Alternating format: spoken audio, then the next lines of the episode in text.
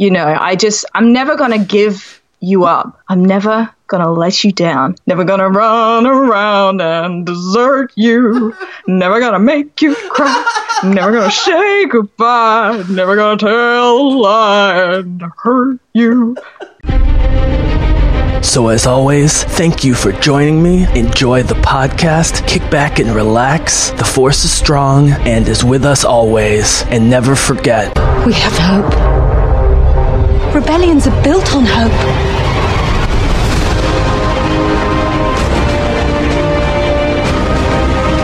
They've no idea we're coming. Take hold of this moment.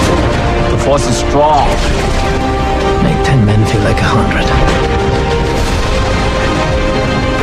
We'll take the next chance. And the next. You're rebels, aren't you?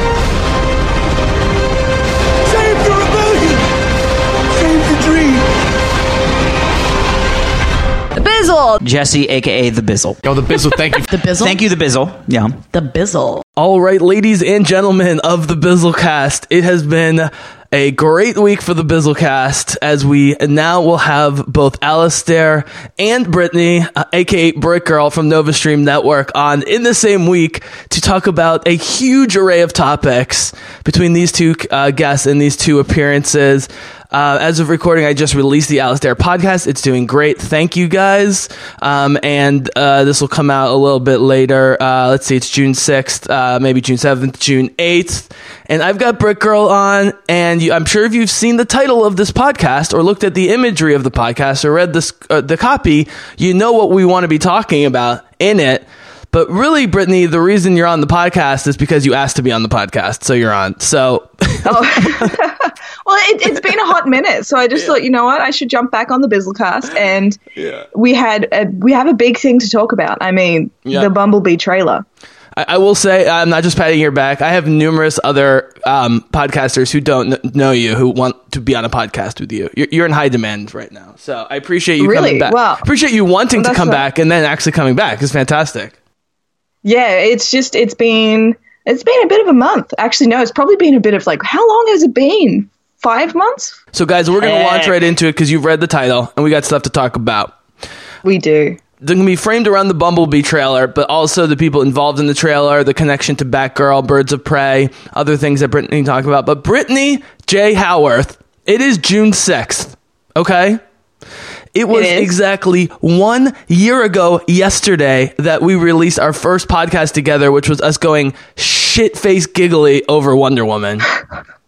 Oh, that's awesome. By the way, it's seventh year, so I'm just going to burst your bubble a little bit. two days ago that we went shit faced crazy over. Well, no, it would have still been the same time. It would have just been the six for you. Hi, got you. Oh, snap. Snap. Don't go, don't go time travel on me. I own this genre. Um, Oh, it's just yeah, yeah. I, I literally called time travel in Star Wars a year ago, and they introduced it two months ago, and still nobody will believe me. I got in a fight with my major contributor about it recently. So I got I got nose for this stuff, Britt, and and the only reason I'm dragging this on is because I also have a nose for things r- regarding the relationship between man and machine, both utopian, dystopian, somewhere in the middle. Lots of properties. You know, I mean, you think of Transformers as just a dumb cartoon and, and action figures from the '80s, which we'll get back to, but ultimately it's about the relationship between man and robots, and you know, a sentient artificial intelligence. So you can bring in uh, everything from Ex Machina and Battlestar and uh, Blade Runner and RoboCop. RoboCop and I haven't seen that. Please, let's not talk about that. yeah, but also things that are similar in ways other than just giant robots, like Voltron, like Power Rangers, and so forth. So all of this stuff's going to come up. Um, but Brittany, that first podcast was so epic. Uh, and by the way, guys, Brittany's a little a little sick, so we really appreciate her uh, coming on and fighting through the through the pain here.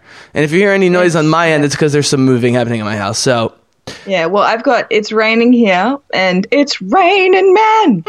Hallelujah. Sorry, that was required. Um, so yeah, it's raining here. So I'm sorry if you hear the rain as well. It's just. It's it's winter, so you know what are we going to do? Yeah. winter in a tropical area. And if I get my way before this podcast's over, we're gonna have Brick Girl Rick roll you to shit, if possible. We'll see if we can work up towards that.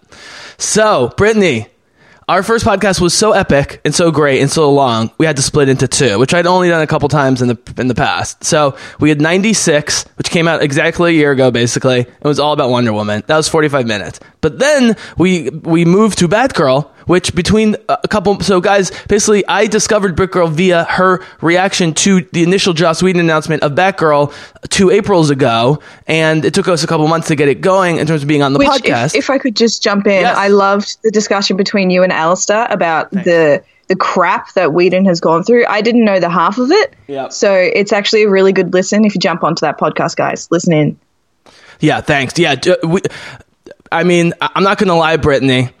Alistair totally owned me with with, with that Joss Whedon drop. I.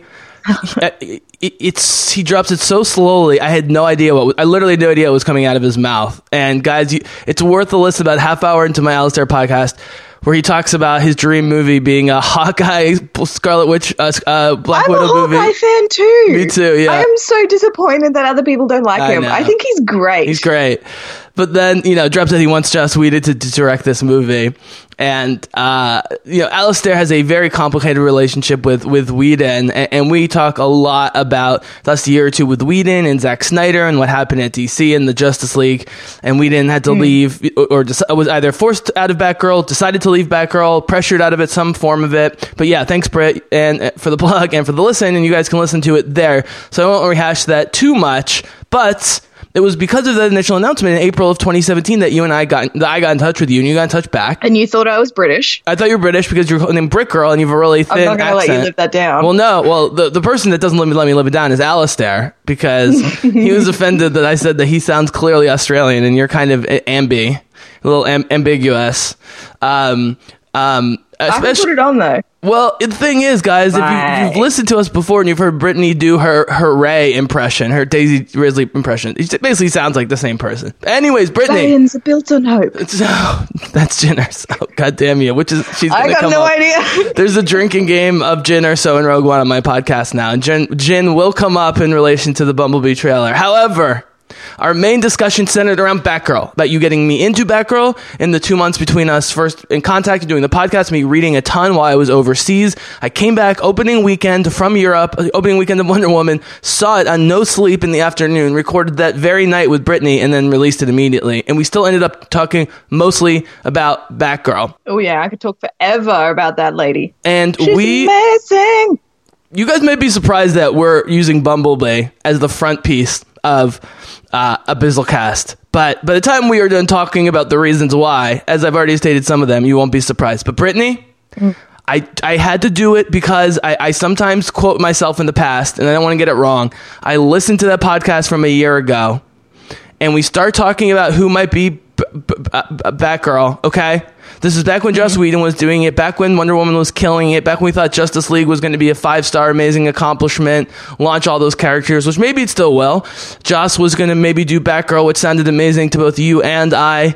And I said on that podcast, uncategorically, in fact, more times than I remember, in, in an almost annoying amount of time, pushing Hailee Steinfeld as the lead for Batgirl. And this was well before I even knew Bumblebee was a thing or who the hell Christina Hodson is. So, Brittany, I want to talk about all of these connections, but let's let's go let's let's circle back to the main title of the podcast, which is Bumblebee. So, for our listeners who don't really care or have seen the Transformers movie, can you give us a little intro as to what is this movie and why they're making it potentially, um, but also why people are excited about it? Well, that's funny. I've got no idea. I'm not a Transformer fan, but I do have the um, the storyline up from IMDb. So, on the run in the year of 1987, Bumblebee finds refuge in a junkyard in a small Californian beach town. Charlie, aka Hailee Steinfeld, on the cusp of turning 18 and trying to find her place in the world, discovers Bumblebee, battle scarred and broken. When Charlie revives him, she quickly learns this is no ordinary yellow VW bug. That was good. That's yeah, well, thank you. Wow, you had a you. better Southern accent there at points than half of the Logan Lucky cast. Roasted. and accents are going to come back up because we've also talked about Hayley uh, Atwell um, in, in relation to the Batgirl property. You know, diff- maybe a different time and place. My my only question is, can she pull off an American accent? Um, because I actually think we might get both of our Haley. We, let me put it this way: there's a very very foreseeable way forward, both in terms of the logistics of the movies and the movies themselves, that we could see both Haleys play Batgirl at some point. I think That is so. what I want. Okay, so That'd back it up. awesome. So there's been a bunch of Transformers movies. I am look. I am the G1, aka Generation One Transformers guy. 1984 to 1987. They made those toys and shows for me. They had GI Joe, the original Teenage Mutant Ninja Turtles. All of those shows, which they keep remaking to various levels of quality, were for my exact young boy age group, and I had all the Transformers toys. However, Brittany, the Transformers toys were always way cooler than the shows to me. Whereas, like, I loved Ninja Turtles toys, but I also loved Ninja Turtles shows and movies and stuff like that. And so when they started making not one, but five Transformers movies over the last decade or so, with Michael Bay, who is not considered an artistic director, but they keep making money with these movies, I was kind of shocked. So when let's let's just start from the beginning really quickly. When Transformers One, the movie, came out in 2007, did you even know what it was? Other than by name? I think I would have known what it was. I mean, there's a couple of different animations that pop up. We had this little morning, like weekly morning cartoon show called uh, Toast uh, Cheez TV, which became Toasted TV. Um, so that's where I watch Pokemon. Uh, that's where I watch Dragon Ball Z. I think Digimon was on it every now and then, but I would I wouldn't be surprised if Transformers was there. So I knew I knew about the property. I just wasn't a fan. I just hadn't watched any of the stuff. So in 2007, you said. So I was 13 when that film came out with Shia LaBeouf. So, okay. Let's forget the fact that Shia LaBeouf's a maniac of questionable talent and Megan Fox is uh, of clearly no talent. I have no idea what her real Hey, she was in Teenage is. Mutant Ninja Turtles as well. So Exa- actually, I was thinking the other day, Hailee Steinfeld would have made a great April O'Neil. Just saying. I'm going to pretend I didn't hear that because that's so low on my list of Hailee Steinfeld priority list, even though I do Well, love no, the I Ninja mean, like, Turtles. But the hair, yeah, she has that well, wavy hair. done well. She does. Yeah. She has that wavy hair. She definitely does. And by the way, guys, check out Brick Girl's uh, video reaction to. Um, in fact, you might want to go to YouTube real quick, pause us, watch Britt's video reaction to uh, to to Bumblebee. If you haven't seen the trailer, that's the best way to watch it. Where I back. butcher everything about Well, Transformers. Dude, okay, first of all, the fact that you're one of the only nerds on the internet that didn't know if for sure that that was John Cena actually gives me lots of respect for you because John Cena! I am one of the only nerds on the internet who gives two shits about wrestling. And th- one of the many things I'll never understood about other nerds, podcasters, and, and cultural figures is the obsession with wrestling. But apparently, he's great and everyone loves him. And he seems like he's going to be like, uh, what's his face from Captain America the Winter Soldier. I feel like he's he's like Channing Tatum, but for the wrestling world. But at the same time, like I don't know about Australia and wrestling that well. How it like if it's a big entertainment thing here. I knew one person growing up who was really into the wrestling characters. I don't think he is anymore. So I, I just don't think it's it mustn't be a big thing here. Maybe that's why it's just gone over my head. I know John Cena because of the memes because it's like getting Rick rickrolled. Then all of a sudden you get John Cena blasted through your speakers with the mm-hmm. trumpets. Mm-hmm. Mm-hmm. All right. So, as you can tell, I'm having trouble figuring out how to carve into the main discussion here because, again, this isn't a movie franchise or a movie other than writer and actress that I would normally care about. But I found the Bumblebee trailer oddly affecting. But on repeat viewings, it's clear why. Because I am obsessed about these stories about various le- levels of love and relationship that man and machine can have. Oh, The Matrix obviously is another huge one I forgot. Um, you know, like for example, one of the m- most overlooked themes of The Matrix is that the human main characters act more robotic than a lot of the machines they deal with inside the Matrix, who are passionate and emotional. You know, Neo is the most mechanical of all of them. Um, and, you know, Ex Machina explores this on a much smaller and deeper, uh, a more complex level as well. But Brittany, there were, I counted what I would consider four intimate moments, at least, between Hailee Steinfeld's character and Bumblebee, who who apparently isn't speaking still. By the way, really quick, guys. So Bumblebee is sort of like the the runty, the runt of the litter, who everyone loves because of his heart and, and you know and passion. I- you know, he's not the biggest and the best and the strongest, and that's why people love him, and that's why doing this sort of underdog origin story about him is awesome. which is also really good because for someone who is outside of this this franchise, this fandom, watching that trailer, every single characteristic that you hit is in that trailer, and it looks like a story that will really delve into that. Whereas the other Transformers that I had seen is really Michael Bay, really explosive, really like there are two cars that are your machines just rolling on the freeway, and I have no idea which is which because it's just so mm-hmm. crazy, like sh- camera shake and stuff. Yeah, So it looks like this this film is going to hit hit a note that the others haven't, and I think it's going to resonate so much better. Yeah, and you know you did a thing for the trailer already, but um, so just really quickly, I'm watching this in the background. So she discovers the car. She kind of rubs her hand over it. Come, you know, comes home, does like another, you know, like very loving hand rub over the car. Then she's literally in the guts, and in a very, let's be honest, as we start bringing in uh, outside sources here, a very Stranger Things or ET face to face between the robot and her where the camera's just right up in their faces and there you know there's a jump scare coming but you can't it's it's gripping you know? Um, and then he he unfolds with her literally inside him. Sorry guys there might be some weird sex stuff going on i apologize but she's literally inside him and she sees his entire insides all unfold from one form to another while she's lying there. She should be Yeah. screaming right? And then immediately, as soon as he bulks up into his form, he gets scared. And just like E.T., hides behind the car, and she says, I'm not going to hurt you. And then she touches his face, almost as if to like read his mind or or soul through the touch of his face. And then they're swimming in the water, like Shape of Water. And then he picks her up later to save her. I mean, there, here okay so here's the thesis for this podcast brittany or, or, or the, the, the hypothesis. The dual hypothesis is why might this movie succeed and why might it fail? And one of the reasons it might succeed is based on the emotional chemistry of the cgi bumblebee who looks very very real and Yeah, a, 100%. a multiple nominated actress like hailee steinfeld who seems let's be honest fully invested in this movie. Go ahead Well, that's the funny thing is that between them, I don't think a lot was actually said. And I think this is the best thing when it comes to filmmaking. If you don't have to say it, if no one has to say anything and it can be done in a look or a touch or a movement, do that. And I feel like they've done that. I don't think she says much to Bumblebee. I don't think Bumblebee, well, he can't speak. Well, that's he the just point. sp- spits the cassette. And I think that is how that just has so much more to the chemistry. Mm-hmm. It's just a chemistry that we haven't seen before between man and machine in the Transformers franchises. and the fact that their relationship, even though it's on the positive side of the uh, of the spectrum, where on the negative side you have everything from Blade Runner to Ex Machina, where AIs are being created and enslaved to various degrees. Is the second reason, Brett, I think this movie could work, and this is tied to the first, is the ET story, where this is actually Bumblebee's movie.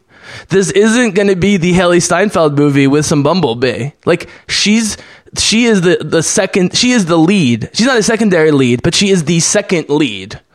And, and the lack of communication verbally in this trailer, and the fact that there's nothing but music and the Bernie Mac, which I love, by the way, the fact that even I, who's only seen the original Transformers movie in the theaters and nothing else, I, I knew that that was the Bernie Mac speech from that movie um, was great, and it was ex- the exact imitation of Nick Fury's speech in the first Infinity War trailer. I mean, the first Infinity War trailer that gave everybody chills and got people so pumped up right when Black Panther was coming out was Nick Fury's. There was an idea. To you know the the, the Nick Fury Yeah. like the, I have a dream speech essentially right this is the I will exact say imitation go ahead it was it was mixed a little bit weirdly. Like I struggled to actually hear what he was saying. yeah Um, I think that mixing could have been better. I mean, but that is such a minute thing to pick at.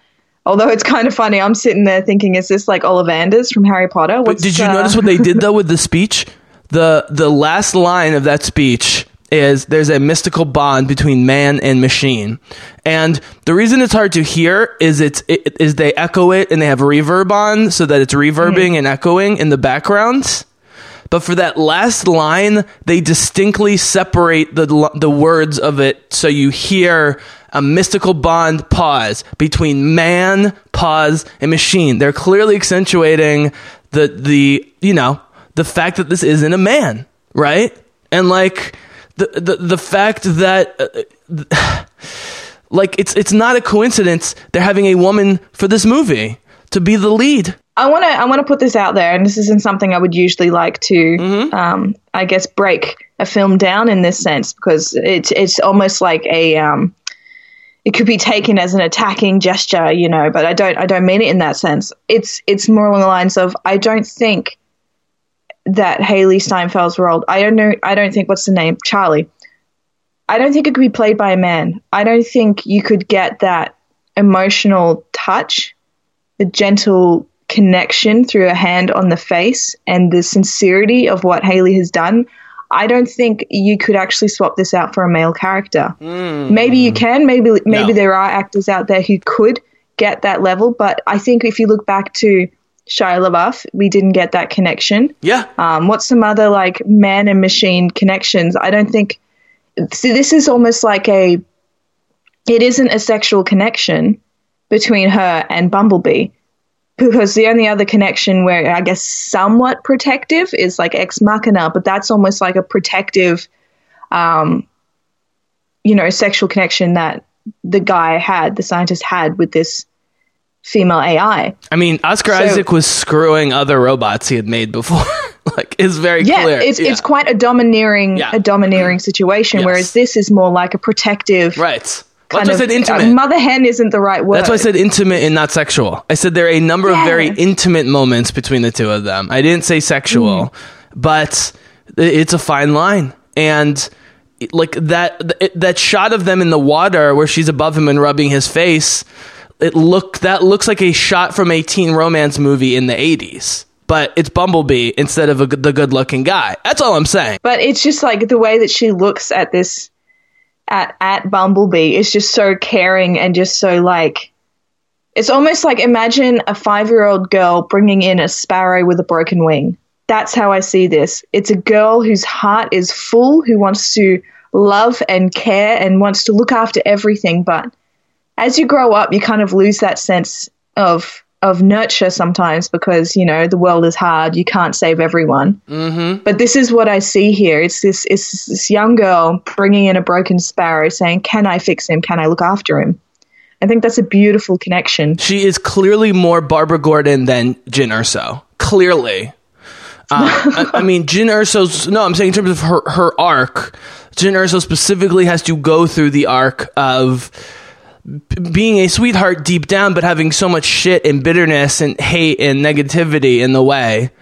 And it takes an extreme situation for her to get over that and, you know, evolve as a person. Whereas Babs, for all of her flaws and all of the versions I've read and know about, or not just Babs, but Batgirl, you know, but I'm just going to stick with Babs for a second, is whatever journey and evolution she goes through, whatever flaws she has to get through or not get through, or kind of like being a person with a solid center, both morally and emotionally, is not. And again, emotionally, I know there's a killing joke and stuff like that, but I mean, like, as a developed, mature human being, Barbara Gordon is more mature. It, you take the youngest version of Barbara Gordon in the comics is more mature than 95% of all comic book characters emotionally and maturity wise. I guess what I'm saying is the journey for Hailee Steinfeld in this movie is not going to be, oh, I'm this really annoying teenager and I'm going to become less annoying, which is sort of what Transformers 1 was about. They're doing the opposite. Mm. I mean, Hailee Steinfeld keeps taking roles that are generally played by actors or actresses five or 10 years older than her and doing them better in more mature ways. Yeah, she was in that. Um, I don't know the title of the film, but it was like the western where she hired an assassin to kill her father's killer. Yeah, she was Didn't 12. she, like- She was 12 and Didn't she get like. Yeah. nominated or something for that? Uh-huh. So she's. I think she has chosen some really fun. Like she's very diverse in that she can do something like that. I haven't seen the film, but I've seen little snippets, and I'm like, okay, wow. She can do something funny as um, Pitch Perfect, which is like I could just tell you this non-consequential. because I haven't seen all. Sorry, I haven't seen all of True Grit, but I can tell you for people, tons of people I know who love westerns and aren't normally would be into a character like that just on the page in True Grit, in a movie with Jeff Bridges and um, Josh Brolin and a whole bunch of other old school male, uh, you know, Oscar nominated Oscar winning actors. People thought she stole large portions of that movie as a 12 year old. So. Yeah, I've heard tho- those reviews as well. But one thing that's great is that she has the range and diversity to play a non consequential character in Pitch Perfect, who's kind of just the new kid who's kind of like that dorky kind of girl that everyone's like, okay, you're a part of the team, but yeah. You know, you Yeah. know her, her, the, the guy who's crazy in love with her, Benji, in Pitch Perfect. The, the, Oh the gosh. Oh, the guy, the magician. uh huh. Yeah. Who- Yeah, who has a great heart. He he comes off like a creep, even though he's not a creep. You know what I mean? He's just a giant awkward Mm. yeah. nerd. Yeah. He won the Tony for Best Actor last year, and is cons- and his performance in, in his in his uh, Broadway show is considered up there with uh, Hamilton and a handful of others of the last ten years. So he is going on to giant fame. He's been to the he went went to the White House. He met the Obamas a couple you know after it happened. So he actually against all odds. And if you watch Pitch Perfect one and two and Benji's performance, it's actually one of the most memorable and interesting parts of those movies that I do love. And I loved Hailee in Pitch Perfect 2. That's how I discovered her. I already loved Anna Kendrick. I was never into those kind of movies. But I went with my mom. We saw Pitch Perfect 2. I don't know if I'd seen the first one or not. I know the first one is much better from a filmmaking perspective. The second one is hilarious. And her awkward comedy, you think this tall, beautiful girl, but she does this thing the way she kind of struts around in sort of an awkward. It's almost like Elaine dancing on Seinfeld. I don't know if that's a, a you would get that reference. Um, I didn't watch Seinfeld, but I do understand. Yeah, it's she's you know what I mean. She's like, let's put it this way: she's more Edge of Seventeen in real life than she That's is Pitch thing. Perfect. Yeah, But Pitch Perfect is like this non-consequential kind of like comedic character, and then Mm. you get Edge of Seventeen, which actually has so much heart and so much like With Woody it's Harrelson. comedy. It is, Uh-huh. but it's like a teen drama, and it's funny. Mm-hmm. She has such a diverse history just in those three films, yep. Okay. and I, I'm I'm just I'm just praising her. For no, no. Can, can I follow this into a direct actress. question for you about Edge of Seventeen? Shoot. Okay, so third reason this movie could do really well is just Hailee Steinfeld in general, but the ways in which she can do. Like with Pitch Perfect 2, like with True Grit, which was very specifically a spaghetti western tribute, not trying to be a new genre, just this different twist on it. Like the new Transformers movie, which isn't trying to be totally a new drama, but a new twist on it. She can make these things work. So let me ask you as a comparison, Britt, because if you looked at the Edge of 17 script on the page without her, without Woody Harrelson, and without the way it was shot, you'd go, this is a run of the mill teen get it growing up story, right? So what made that movie Yeah. so sp- I think special or at least one that you really liked? It doesn't even have to be just her or, or only her. Um, but but I thought Edge of 17 achieved that teen growing up story in a way that was so much better than things like Spider-Man and other like teen stories we've seen in in recent years. And I think it might be because, and I think you touched on it a little bit with a similar sort of situation with Gamora when you were talking about it in your last podcast, is that you knew that pretty much all the things that, sh- uh, that Hailee was doing in The Edge of 17, you kind of knew a lot of them were very stupid. It was very petty. You knew it. And she probably, I guess, uh, you know, as an actress, she would have known. But she played the character so well that she sold it that her character believed that she was being wronged that she was heartbroken and hurt and she was she was heartbroken and hurt i can't remember i think like her dad left or something so it's kind of it was very believable Her dad died. oh, He like had a heart attack while she was in the car with him. oh okay yeah no i do remember, Remember that? vaguely Yeah. He just a while. died. He was she was in love with him as a dad, I mean, and he just died. Yeah, yeah, but um, she's she absolutely sold it. Like you can you watch a lot of like B grade teen dramas or even C Mm-hmm. grade or whatever, and you watch it and you think, how do you not know how Yep. petty and stupid and ridiculous it is that you're doing? Yep. And you can kind of see that the actor actress kind of believes it too, and there's, there's nothing really that much in the role apart from just this is my line, this is my step, this is I'm done. Yep. Whereas Hailee just, you know, took it up a notch. She just actually sold it because it's kind of like, okay, this is obviously petty, but it's coming from a place of hurt. She does have something behind this, a reason for what she's doing. And what I love about Edge of 17 compared to like Mean Girls is the things she's obsessed about and insecure about have almost nothing to do with what other people think about her. Like mm. she's incredibly immature and insecure in a lot of ways, obviously, but it's not a I want to be popular. Like she doesn't care that her friend is getting more popular. She cares her friend is dating her brother because they're supposed to be best friends. Not because her Yeah. friend is now more popular. Does that make sense? Because some girls might Yeah. or, or anybody might be like, oh, she's dating my brother, fucking me over, and now she's more popular, blah, blah, blah. Like, the popularity thing, which again is somewhat of an American thing, um, it was, was never her obsession. But I will say, Britt, you take out Woody Harrelson and you take out her in the same script. While the script had its high points, that movie was great because specifically her performance and Woody's performance. I, Yeah, you know, it was perfect casting. but I think their performances were better than the material, and it was shot great and it was edited great. And so you know, like, uh, like again, I don't think Edge of Seventeen script on the page as amazing without those two actors. In particular, she's so comfortable with working with actors of all ages. Um, in Pitch Perfect, let's be honest, Britt, she was the only one playing an older version of herself, right? Yeah. Anna Kendrick, um, uh, um, uh, uh, um, Brittany Snow, God bless her. Uh, Rebel Wilson. Rebel Wilson, Anna, um, what's her name? Who's so hilarious. Um, w- are all like 24 to 27 playing 22, 23 year olds. She was a 16 or 17 year old playing an 18 year old, essentially. Damn. So uh, that's unbelievably impressive.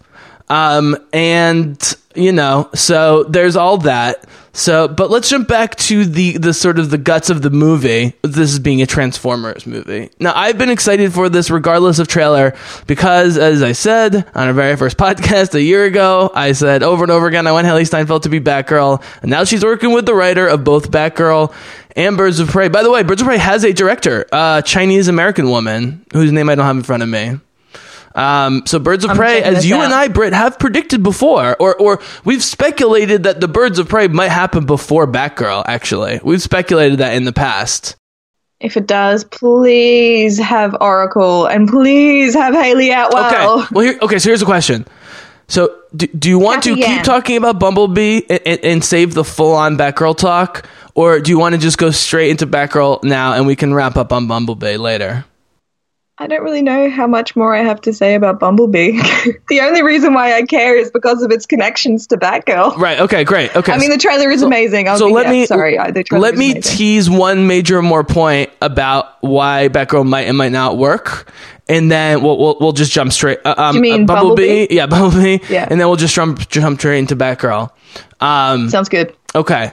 So obviously this culture is obsessed with nostalgia, right? Whether it's Mm. in our movies with Transformers and Teenage Mutant Ninja Turtles and Jurassic Park and Star Wars or whatever, in our video games with Zelda and Super Mario Brothers and Sonic the Hedgehog, blah blah blah blah blah, right? I mean, it's it's, it's all about nostalgia. But this is already the reason here's another reason I think Bumblebee will work is that it's openly playing on something that has already openly been playing on nostalgia if that makes sense. Like they're working they're already having to work against the weaknesses of the franchise which are already cashing in on nostalgia without giving us good movies. But the oh what i was going to say Britt was you know the, the the the two reactions that everybody had in all the trailer reactions i watched online uh, that they shared regardless what they thought about the trailer was one when he covers himself behind the car everyone goes oh Yeah. and two, when they start seeing not just that Bumblebee's in his bug form as he was initially, but all the stuff that he's doing in his size and power level, people were so pumped that this was the quote unquote G1, aka Generation 1 Transformers, which again is my level of oldness of Transformers. Bumblebee was a bug. And so when I saw the first Transformers movie and he was a hot rod, I was like, this is bullshit. And so I understand them because even though I was off this Michael Bay Transformers wagon long ago after the first one, I understand why people do care about it and want to see a good version. But as we saw with, and this will be, maybe I'll tease for later because I do want to talk about Batgirl uh, as the main part here. I'll tease for later everything from Han Solo which is getting great fan reviews, so-so critic reviews, n- n- terrible at the box office, playing purely on nostalgia and fan service. Tomb Raider, which a lot of true fans liked, some were displeased with, it didn't do nearly as well as it should have. To- the Tomb Raider movie, playing on nostalgia, playing on different levels of nostalgia. Um, you know, it is it, it, it, it can go either way, and I think that we'll maybe we'll circle back around towards the end and and revisit this. My main point is when you combine the lower stakes of the movie, which people seem to like these days. You know, it doesn't have to be end of the world all the time, right? Yeah. You combine Hailee Steinfeld. Oh, that was the other thing about the viewings I saw was that not only did most of the female and male nerds know who she was, they genu- generally, especially the women, really liked her. Like, mm. you know what I mean? Like. Felicity Jones was well, well, well more decorated, but a lot of people still didn't really know who Felicity Jones was before Rogue One. People know who Hailee Steinfeld is at this point. Go ahead. because it's it's quite a um like Transformers is such a love franchise, and because I assume there are like fanboys or fan people, general neutral, of of the um, Transformers franchise and the films and all that. I just had a sudden thought, especially after what happened to the Rose actress and what happened to Daisy Ridley after her appearance. You're triggering I me. worry- I'm about to go on a I'm rant. Sorry. I, I just I this is the only thing I worry about. I worry that Hailee might be attacked, although I She know won't. she's going to do a great performance. I, I- I can't tell you why, but it's the same reason Scarlett Johansson's been fine. She's just she's too likable, and the fact that she's both white and Jewish and ethnic all at the same time, it like neutralizes a lot of complaints. Plus, mm. she almost never plays up her sexuality. I mean, with her music, she does a little bit, but in acting, she generally does not. I mean, look, Britt, she she, she volunteered to cover herself in fake acne in Edge of 17, right? how many young actresses, no matter how beautiful and famous they are, would volunteer to do that at such an early age in their career where they're like, yes, they're going to try and make me as ugly as possible and I'm still going to look beautiful, but they're, you know, and I'm going to do it happily because it's part of my character. My only thing is, is that I liked Daisy Ridley and I liked the actress who played Rose. I liked both the characters, and then I was so shocked to see such attacking nature. Like I know it's not just Star Wars. This happened um, across a lot of different franchises as well. These are just the only ones I can, you know, bring to mind because they're so recent. Well, Marvel gets away with it because they never p- put their front line females up front. So, you know, I mean, Oh, that's very true. yeah. So, and by the way, the Daisy Ridley thing is almost non-existent, even compared to Rose, but even by its own. Even the people who claim to hate all the new movies, blah blah blah blah. most people like Rey, or at least okay with her. The Rose thing is because a mixture of what I was afraid of, which was she was given some of the lesser good material in the movie, and you combine that with her being a minority actress, and that was what set people off. I uh, it gets so frustrating when people are upset about minorities taking characters. I mean, calm your farm people.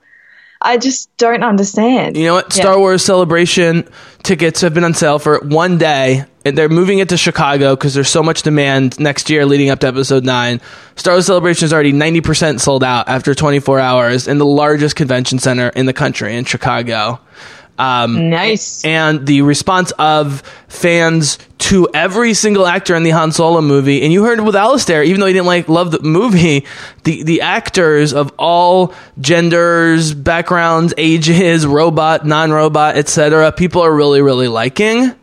And so I think uh, I guess what I'm saying is for Kelly Marie Tran, she's in the right family to be to protect her as much as possible here. But this was always a mm-hmm. possibility. And let's be honest, very few young, attractive female actresses maintain social media accounts or even try. I mean, Gal Gadot doesn't give a fuck. Zoe Saldana doesn't give a fuck. So they both do it. I think it's very hard to hate Gal Gadot. She, oh, Gadot. Sorry, I don't, I don't even know anymore. She is just so beautiful, and I mean that like heart and soul. And I think men are genuinely afraid she'll show up at their doorstep and break their arms if they Because she can. because because she can. yeah. And dude, to be honest, Zoe Saldana, I, I, you know, she hasn't had the Israeli army training, but I would not want to tangle now. You know, as I say, I don't want to Oh, tangle with yeah, Zoe no, unless she I've wants to seen tangle. the films she's been in. She's gone through some like I reckon some you know hardcore training to get into some of those roles. So Yeah. I'm not gonna you know I'm not gonna anger the bear or whatever. But on another note, you want to? This is just this is just something I've been thinking of for Yeah. a while now, and something that Go. I want to throw into the ring. I want either a Netflix series or a movie for She-Hulk. Yep. Yeah, I think a lot of people want that. I it's for the past for the past like two months I've bought two comics and both of them I've been like, damn, she's actually really cool. I don't give a hoot about the Hulk, but She Hulk, I'm like, this is actually really awesome. And she's she's got like a hint of Jessica Jones from the next Netflix series. So it's just like anyway, sidebar. The problem, Britt, is we're trying to bring along the idiot men as quickly as possible. We need to be careful. I, I never want to cater to the idiots nor apologize for them. But as I've said, Look, you look at the I'll last. play the card. no, look, just Her, look. her, her, yeah, no, go ahead. her clothes tear off whenever she becomes She-Hulk. Do you, do you just you know? There No, we that's not what I men are in. mean. It, it's nothing even to do with sex. It just has to do with prominence. The fact that the Avengers is going to make two billion is because it's still a guys' movie that that women are willing to see or like. But it's still guys in charge. All the main characters are guys, other than Zoe, who should win an Oscar, in my opinion, for that role uh, or nominated. Um, uh, Thor was amazing too, but Zoe was particularly spectacular. Um, as I followed her career for for so many years. Um, actually, that's why I, I thought Gamora busted her way through w- in 2014 with Guardians 1 ahead. Like, let's put it this way. As soon as Gamora showed up in Guardians 1 in 2014, in terms of screen time and just presence, she had already pushed her way to the front, right? Yeah, but this is the thing. Um, and I, you guys spoke again. You guys spoke about this on your podcast. She became more than just the badass female. Yes. Like she's she's grown, and it's the same as as Black Widow. Black Widow's grown as well. But one thing that's very interesting about the character development in um, Infinity War is her relationship with Thanos, because he's so he's the bad guy, and yet you kind of listen to what he's saying, and you're like, okay, I guess like you know he's trying to in his mind it's a noble thing, and he you see when he's trying to get the Soul Stone that he actually loves Gamora, which is twisted, and this whole twisted situation could be read into so much about like domestic violence and stuff, and and childhood abuse as well, and how it's it's followed Gamora for so long. You think, oh, she was probably you know um, beaten and stuff, and and she probably was. But it's also this twisted mind game of he's saying, "I do love you, I do care for you, I want you to be amazing," and it's this kind of like controlling nature on top of all of that. And that is what they focused on in Infinity War, which was really interesting. Yeah, I'm glad you mentioned that, Britt, because in all my po- I actually haven't done that many Infinity War podcasts, but I keep forgetting to bring up the fact that we don't see the so-called torturing of her, as she says in the first Guardians movie, by Thanos. Now, you could interpret as the slaughter of her family in front of her face as torture, um, and there could have been um, emotional torture. Absolutely. You see that with her sister Nebula being torn apart. I, so I wonder if James Gunn uh, had that in Guardians One as sort of an earlier version of her origin story, where they had because they've been literally trying to figure out Thanos for ten years. So I wonder if they realized to sell the Thanos character that yes, he could kill her family in front of her, but he couldn't physically torture her, and so they've sort of retconned that. Was something I've been thinking about. But think back to when um, they show her as a child. I don't think she had any of those silver indents on her face. That's true. So I could imagine that although, like, you know how they so- spoke about Gamora and Nebula fighting each other and the Yeah. loser would get upgraded, I would assume that Gamora was upgraded sometimes. She she won a lot, but I'm not going to say she wasn't. And then and that would be invasive and the recovery time would be ridiculous. And she's being forced to fight her sister, and she's probably being forced to fight so many different aliens and creatures and stuff. Like it just it would be exhausting emotionally, physically, and she would have been very hurt, very injured in a lot of situations. So she's she's been brought up as a warrior and being told that this is love. Yeah, I mean it, it- the fact that Nebula is a creature that sort of is born from torture and mixing up her body parts and stuff. It sort of neutralizes any real argument. Um, it, it's the same thing where it's like I the whole Thanos I'm going to kill mathematically half of the galaxy thing still doesn't really add up to me, but. it- the emotional performances were so convincing that I don't even care, to be honest with you. Um, and so let's make the transition here because I, I don't want to get to too much Infinity War stuff, but maybe it will come up. Which is Brittany. Again, a year ago, we were super stoked about Batgirl, specifically because it was seemed to be happening, and specifically because of Joss Whedon. And now we're I I'm stoked again. I know you are now um, once bit twice shy about this, which I'm is tentative. Yeah. yeah, ambivalent, whatever word you want to use, is it, I understand. But the fact that they landed on Christina Hodson in April of this year, just two months uh, after Joss was let go slash announced his re- retirement from the project. And by that point, they had already seen not only the full Bumblebee script, but probably some early drafts of what we just saw the other night and more of the movie and it's, and it's like this is our girl. Uh, I mean, girl in a nice way, guys. This is our woman to do Batgirl and Birds of Prey, and with Hailee Steinfeld being on a lot of people's lists, are inarguably for her age and anyone like within three or four years of her age, she's a bit younger than Emma Watson there's no one in her age group, Brittany. There's no one in the 19, 20 year old age group close to Hailee Steinfeld in terms of performance, uh, awards, um, acclaim, and just people liking her in general. So I'm going to ask the direct question.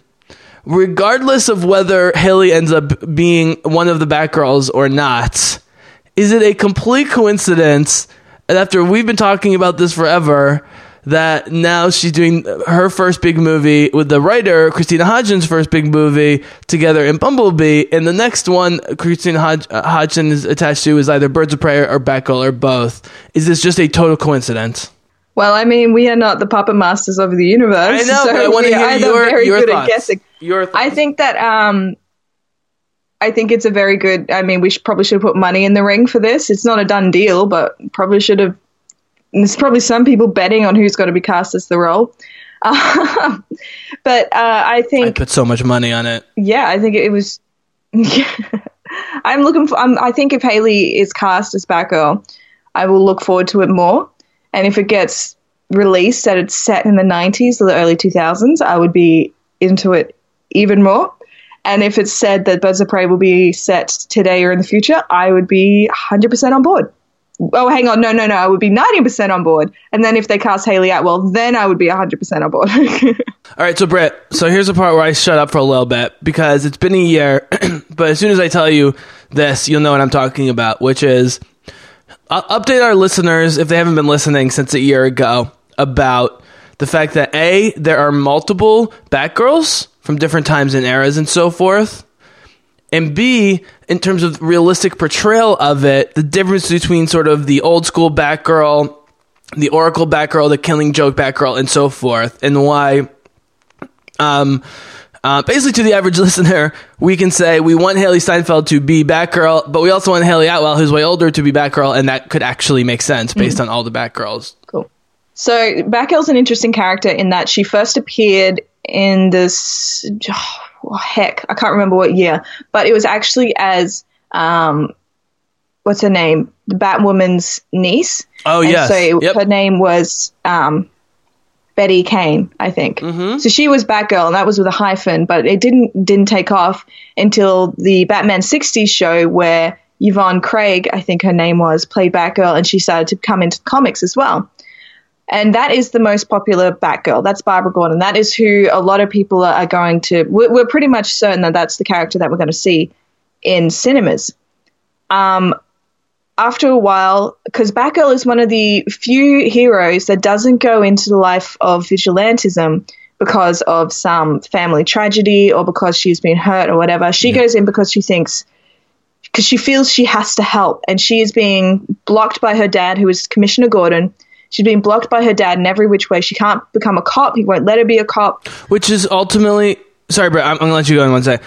I, I just want to point out though, the fact that Babs is the most popular, it's not because she was first or one of the first. It's because of the Jim Gordon connection. I think. Go ahead. it's it, I think it's a little bit of that because it makes such an interesting dynamic between her and Bruce Wayne mm. because Bruce Wayne Batman thinks yes she's got potential that's incredible but I am putting a friend's daughter in danger and that's really that's a really hard situation. I mean, as soon as Jim finds out, if he ever finds it's we've had this debate before, but I don't think he knows. Anyway, if he ever found out, that would destroy the Batman and Commissioner relationship. All of a sudden, the police force, I reckon, would turn against Batman because that's his daughter. And um, in some issues, he does have a son as well. And in, in other issues, it's actually his adopted daughter because his fam- some family members died. And he, anyway, it gets a little bit confusing. But Barbara Gordon becomes Batgirl because she feels she has to do something. She feels she needs to step up and can't just stick to library science. Because she's got a phenomenal brain and she's really, really intelligent, not just, you know, not just reserved to her brain. She's really good at fighting. She's a ballerina. She goes through this and she comes to the point before college, I think she decides I have to put up the cape and cowl. I'm done. I'm, you know, stepping away from the vigilante life, which is fine until the Joker steps onto the scene and is trying to destroy Jim Gordon and Bruce Wayne. No, this is okay. This this is the whole reason why I am so torn with the Joker being in kids things and being like I saw the other day a Lego version of the Killing Joke like the Killing Joke cover, and it kind of just made me go, "That is really cool," but it's also really probably inappropriate. But anyway, um, he breaks into Jim Gordon's apartment shoots but this is all to do with Bruce Wayne and Jim. He doesn't know that Barbara is Batgirl, was Batgirl. Shoots Barbara in the spine. She collapses. She's now paralyzed. They kidnap Jim Gordon, and this is where it gets really bad. I mean, it was bad up until this point. He actually strips her and takes photos of her so he can manip- further destroy Jim Gordon because his theory is that all it takes is one bad day for a good man to go insane like him. It's insane like the Joker. In the end, um, it doesn't work. Jim Gordon stays on the straight and narrow, and they bring the Joker in as per the law. So now Barbara Gordon is paralyzed. She has been assaulted in her own home, and it's because of her connections with her father. And she's starting to, she feels like, I said, this is one of the best comics ever. She's in recovery, and she's starting to realize that her whole life has been dicta- dictated by her dad not being able to become a cop, um, having to keep her life secret by working with Bruce Wayne, aka Batman. She was called Batgirl. So everything is dictated by other people in her life. And that's when she decides to step up and use something that is what she's good at. She doesn't decide to carry on the corner. She doesn't decide to let the world roll over her. And she becomes Oracle. She becomes the best dang tech support this world has ever seen. Can I get an amen? Amen. Listen Yeah. to smoke. I still love you, but amen. All right. Sorry, still love, Not I excited still love me some Olicity, but yeah, I hear you. yeah. Um, And by the way, guys, if you listened to the podcast from a year ago, Brittany describes this in exactly the same way. It shows her consistency, which is why we love her. It is. It's amazing, and it's this growth as well from this naive, this almost slightly naive mind of Yeah. I have to go out there, I have to help the world. You know, it's Yeah. it's if I can, then why shouldn't I? Yep. So, and she goes out, she does that, Yeah. and then she becomes um, Oracle in that she's she's thinking. I like she's gone through her crime alley, her Krypton, and that is the Killing Joke, Mm-hmm. which is another um, another uh, debate that one could have whether or not the Killing Joke was um, sexist, aka women in refrigerator, or I mean, if you guys just Google Alan Moore politics, this has become immediately clear what the answer to that is. But I won't say. it's very interesting. And if she didn't become Oracle, it would have been a woman in the refrigerator Yeah. Okay. debate, which is right. for another time. All right. Um, All right. So here's where the baseless speculation comes in. Oh, we're going to talk about it. Okay. Yeah. Okay. So start with the Birds of Prey movie. We'll get back to maybe doing a, another a pass on on casting um, uh, Canary and um, Helena. Um, I've changed my Helena casting. okay, well, save it, save it, save it, save it, save it. Okay. So then we get that. We, then we get a young Batgirl with Hailee Steinfeld. And what Mm-hmm. if they just decide the, she's going to win in, in the end a Batgirl and then retire, and they end the movie on the Killing Joke event essentially, and then they make us wait a while, and then we go into the future at some point with the main DCEU and get an older but still gorgeous and charismatic Hayley Atwell as an older Oracle. Which is what we need. Now, I'm going to skip a few Batgirls here because what happens is that after her time as Oracle in 2011, I think it's the DC New 52, and they decide they want to put Barbara Gordon back in the boots of Batgirl. Wow, I didn't even practice that alliteration. How sick was that? Okay, Sick. Batgirl is back on the street. Sick. but the unfortunate thing is, is that between New 52 and Rebirth, Rebirth being the most recent um, run from Yep. the DC Comics, is that ba- Barbara Gordon has almost regressed in character development, Yeah, it sucks. and I think that is that would be fine if she hadn't become Oracle. So what I would love to see in the movies, if we take DC Rebirth, which is actually some really fun comics. I know, like I talk about the character regressing, but they're great comics. Love the art, love the character, and all that. Take that into the past and bring Birds of Prey Oracle to now because I've read the modern, um, the new 52 Birds of Prey, and it's just not the same. Because there is a certain intensity found when there is one person who used to be able to do everything, and she's now she is confined to being the tech support, and she does amazing. Which is why I'm not in support of it. This ultimately, I know you are, so I'm trying to create the scenario. But ultimately, I, mm. I, it's too disempowering unless you can really re- re-envision it. if she the thing is if she gets attacked in the in the in the space it is so empowering because she shows how how amazing she is and how pre-planned she is but the thing is is there's something amazing about her sitting there with Dinah Lance over in Dina, I don't know a Di- Dina whatever everyone says Dinah Lance okay get your stick out your butt that's because they're reading it wrong. It's Dina. It's based on the Hebrew word for justice. It's Dina. Look it up, people. DC Comics, Jewish history. Go.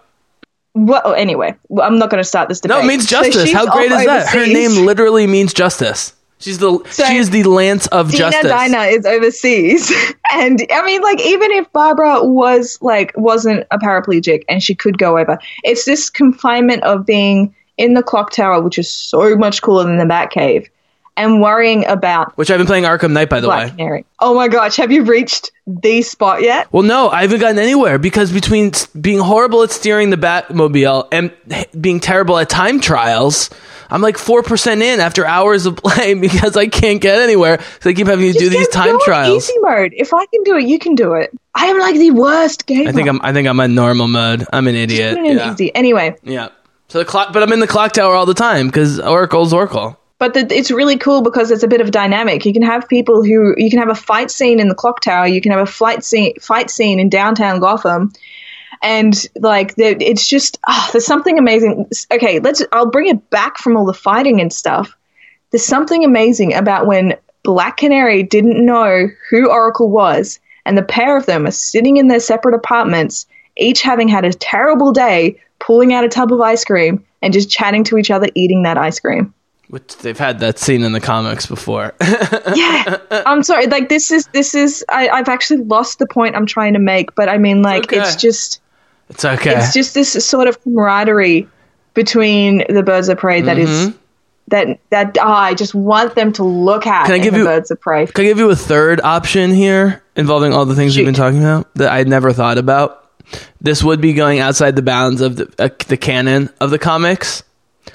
What if after being Hailee Steinfeld and then doing her thing, but then being paralyzed and then growing up and then she's Hayley Atwell, what if she is able to, through bat technology, just able to walk again, but not able to like fully fight? But she can at least like go physically to crime scenes and stuff and investigate the crime scenes, e- even She can with still go physically in a wheelchair. No, I understand, which is fine. You just would have to sell that with the kinetics of a film. I, I'm totally down mm. with what you just said.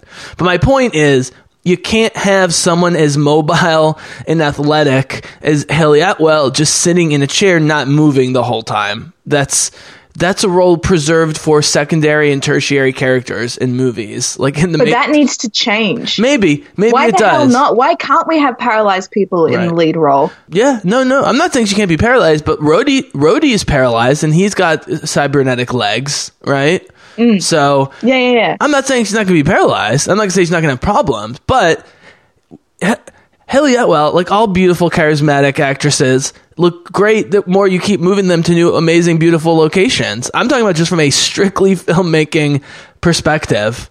I would want Hayley Atwell to be at different locations in my film, even if she was a partially or mostly, you know. uh, paralyzed Batgirl. And what's she known best for but being Peggy Carter, who's a fucking badass with a gun and, you know, tac- and war tactics and stuff. Ooh, Barbara Gordon does not like guns. No, but what I'm saying is, I- what I'm saying is, I don't think they cast Hayley Atwell if they don't want some sort of physical performance. If Just from a sheer logistical standpoint, I'm being honest with you, Britt. I don't think Hayley Atwell comes on unless they want some physical performance. Although she is doing the Pooh Bear movie with Ewan McGregor, which looks adorable, and she seems to be just sort of like the tough, loving wife. Uh, so Yeah. she can really do anything. So look, I am on, I'm on board. I'm on board. I'm gonna I'm gonna counter that of of the like I feel like there is such a dynamic that can be seen in how there are comic book panels where she is going into an alleyway to for one of the Batcave entrances or something, and there's like a gang of youths like, "What are you doing here? We're gonna fight you," and she's like, "Oh hell no!" and she pulls out you know those baton things. And I think that would be so dynamic and so cool. And you, you look at the creative people now who are involved in films who make these beautifully choreographed fight scenes. Imagine adding a wheelchair into that. And I think they could actually create something really dynamic and super incredible. Because I think it's just, it's an opportunity that DC needs to take up. You can give her an exoskeleton to make her walk, but I just don't think I don't I don't know. I think having her the the great I don't I don't know why, but it's the great thing about her is that she she has like I guess that wasn't technologically available in the time that Birds of Prey were out. She was an incredibly wealthy person. She could afford a clock tower in Gotham City. She was taking money from Blockbuster, one of Blüdhaven's vicious criminals and gang leaders. And yet she did all of this. Yes, she was in a wheelchair, Yep. but that was almost non consequential. It didn't matter because she could do everything else. And I think that needs to be shown. Um, okay, so everything you just said and what we've been talking about, it will lead to the final section about the positives and negatives of nostalgia, specifically the nostalgia of hardcore fans of any given property, like me with Star Wars and you with Batgirl and DC and so forth. Um, so we will get there. I do have a quick question though. Mm-hmm. This is an honest question because I haven't seen the movie in so long. Where is Bruce Wayne and Batman at at the very beginning of the 1989 Batman? Like, is he already operating strongly as Batman before the big Joker confrontation? Because I honestly don't remember. Uh, Because I'm wondering if we put- which one was it? I just get Well, if them we all put merged the first Michael, the very first one, 1989, the first Batman movie. Um, because if we Um, put if we put Hailee Steinfeld's uh, 1980s Batgirl in that time period, I'm just trying to think like what that situation would be like. An 80s Batgirl film would be incredible. I can imagine the stylistics of that being just so much fun. But even the 90s, I mean, Yeah. would be a lot of fun. But you know what would be the best thematic, cinematic Batgirl film? Go on. I feel like a Grease Lightning thing.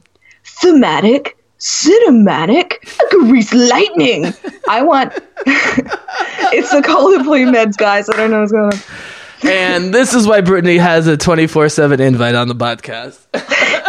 Batgirl, Cassie Cain, Yes. set in Japan Yeah. with a Sin City vibe. Yeah. It would be beautiful. Have you read any Cassie Cain comics? No. But I know was, you have. Um, raised since birth as an assassin by one of the like lead assassins in the world. His name's David Cain. She was not taught how to speak. She was only taught how to express her feelings through fighting and read people's emotions and feelings through fighting, and that's how she became such an incredible fighter. And if you can imagine that in Japan with like I Sin am. City color schemes, I know. I'm ah, imagining Oh, it just with Batgirl. incredible. yeah. And this is why be a Batgirl whole needs to other fight. level Batgirl. It's this thing though, Batgirl needs to fight. I'm sorry. At some point, Batgirl needs to fight because Oh, Batgirl does. Oracle doesn't. Okay. Well, and that's the thing. If they want to pull a fast one, uh, quote unquote, not with you, but with the general audience, if they want to pull a fast one in terms of the names of who's named what in real life and who's background, and who's Oracle in that relationship, and have Hayley Atwell and Hailee Steinfeld at the same time, I am totally into that, and they could do it if they wanted to. And the thing is, DC is also doing standalone films, so there's no reason why Batgirl couldn't be a standalone film. yeah, Or, yeah. Uh, well, I mean, the the Birds of Prey will be a part of the DC universe because Margot Robbie is there. Yeah. Did you hear they are doing? Okay, sorry, I'm just, I'm just, I don't understand. they are doing a Jared Leto Joker Yep. film. Yep. After they supposedly What? cast Joaquin Phoenix, they're still they're stuck on these contracts. They screwed up. Yeah, so they're casting, they're keeping Jared. Like what? Like I understand the direction they went with Jared Leto. Joaquin Phoenix was already supposed to be um, Doctor Strange as well, by the way. Yeah, and a year ago podcast, we we both complained about the Joker.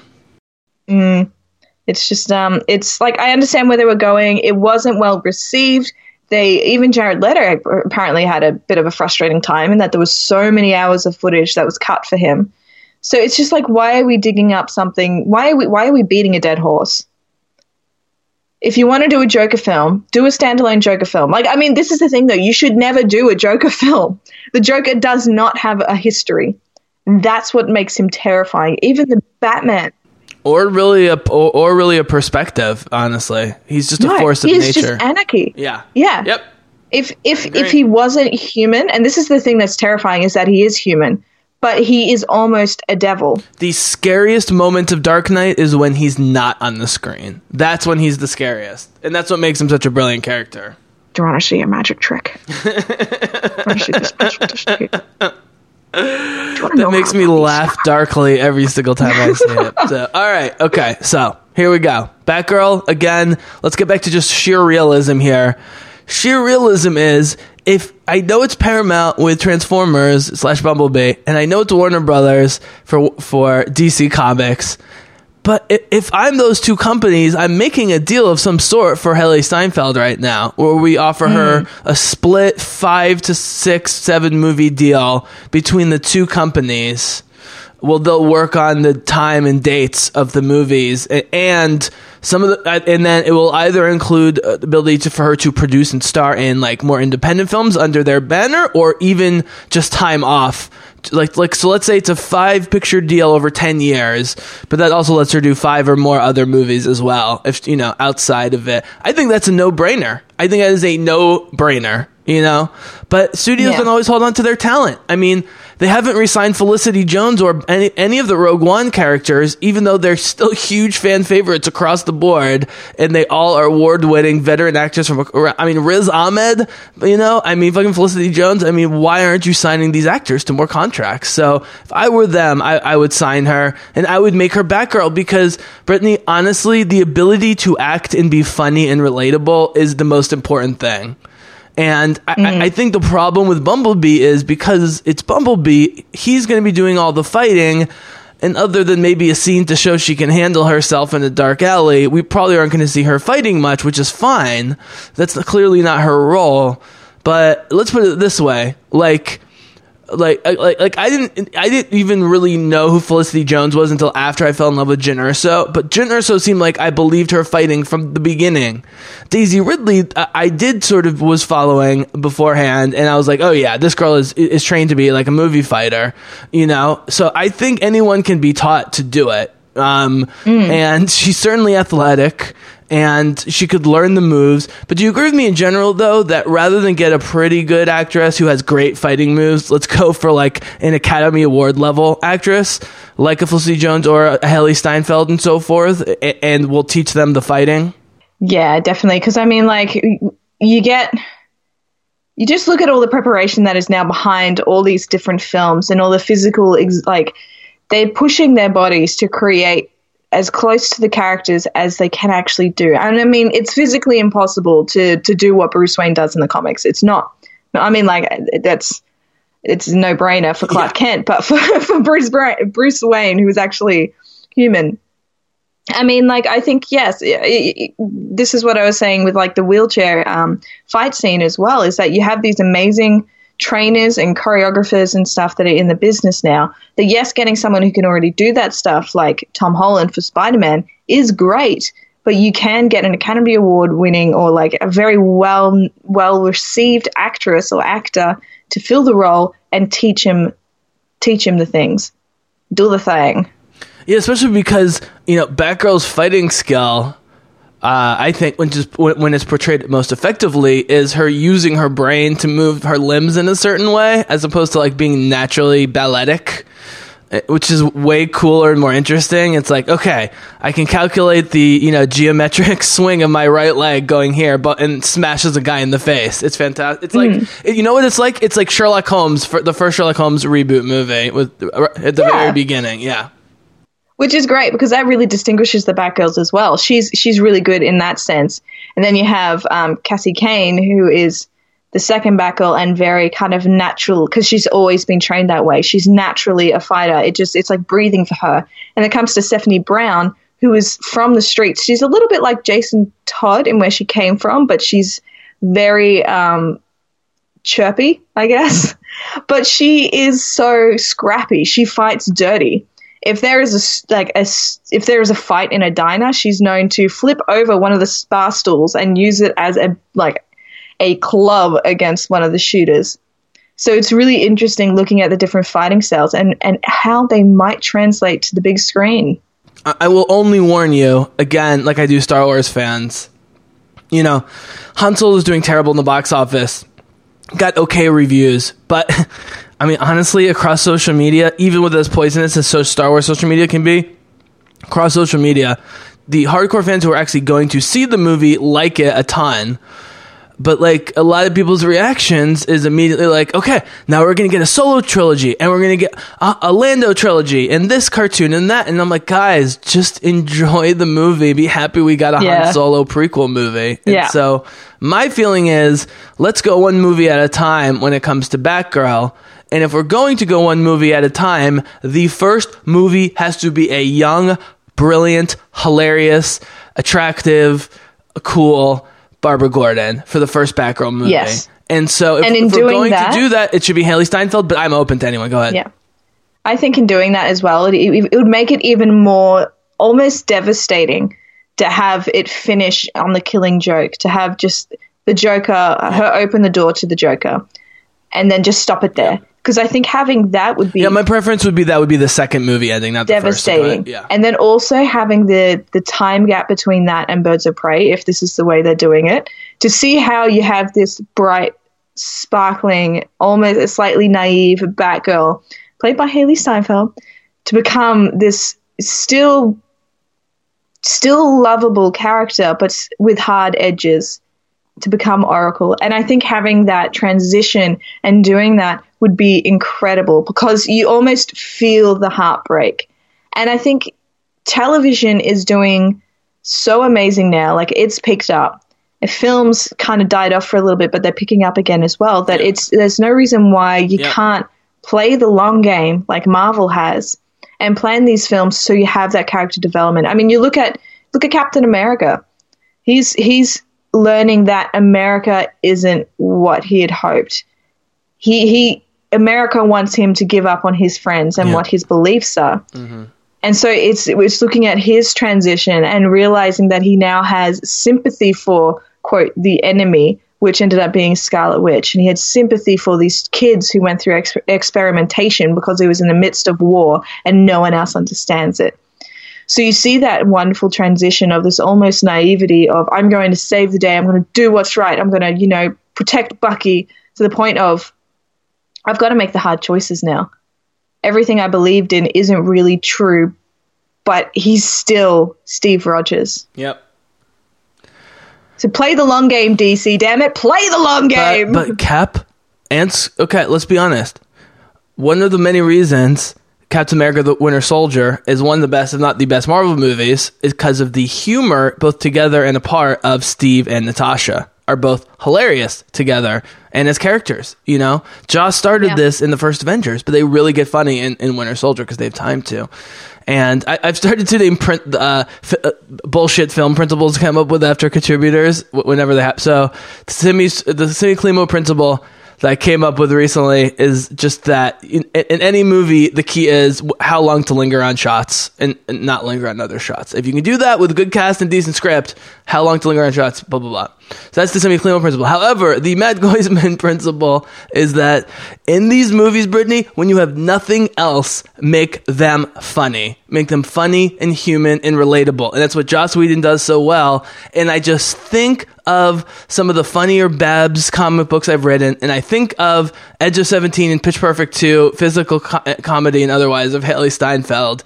And it's it's like a perfect fit like i think that's the hardest thing to cast is hilarity with a young woman in that situation mm. right I, like other than Jennifer be... Lawrence, I don't know who else. Of, oh, uh, I know you don't love Jennifer Lawrence, but but she has great comedic timing. I'm saying in terms of young, yeah. big actresses, I don't know who else has comedic timing. Like I guess uh, Krysten Ritter would be one.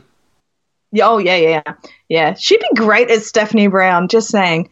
But um, oh sorry, no, hang on. I think I got the wrong name. Did she play Veronica Mars? You're asking. You're asking the wrong. You're the one supposed to get the answer. Hang on. Veronica Mars. Let me just quickly check this. Veronica Mars was Kristen Bell. Kristen Bell. Oh yeah. Oh right, right, right. Yes, of course. Yes. Hilarious. Hang on. Um. How do I not know Kristen? Kristen. Yep. So, all right, let's wrap this up. There's the face. Okay, good. Let's, Wait, before you yes. do, no, I'm not rapping, rapping. I'm just saying we're heading towards talking about the rapping. Go ahead. Okay, because this this was this you did request this of me earlier on, mm. so I think you know I just I just I'm never gonna give you up. I'm never gonna let you down. Never gonna run around and desert you. Never gonna make you cry. Never gonna say goodbye. Never gonna tell a lie and hurt you. And there we go. I have filled my request. Oh my god! I've never been to karaoke. That is natural talent. wow! It, that uh, wow! Oh yeah. My god. Oh my god! Oh, Ladies and gentlemen, that, that, applause now. no, that's going right into the intro. It's gonna be beautiful. It'll be that, and then Erso rebellions are built on hope. You're gonna love it. Um, speaking of which, the "you got people out there who need you" line from uh, Hailee Steinfeld. I'm like, that's totally the what ch- chance do we have? What choice do we have? I mean, this is her preparation for the big time. This is it. This is the perfect preparation. She's much younger than these other actresses. Natalie Portman was too young. She's the perfect age. I just hope this doesn't become a franchise. But honestly, let's wrap on Bumblebee and then we'll finish some other subjects. Like, do you honestly think, because we're basically in the same page about why we even care about this, but, but like, mm. do you think this is the fact that they've almost announced this as the last Transformers movie for a long time, like it, to me, that could help or hurt them. I guess is what I'm asking you.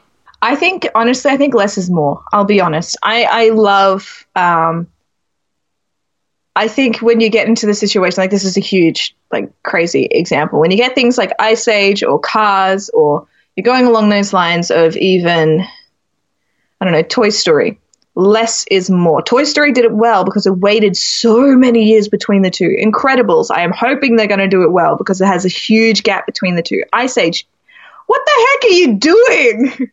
Slow down. There's only so many times that that rodent can destroy ice.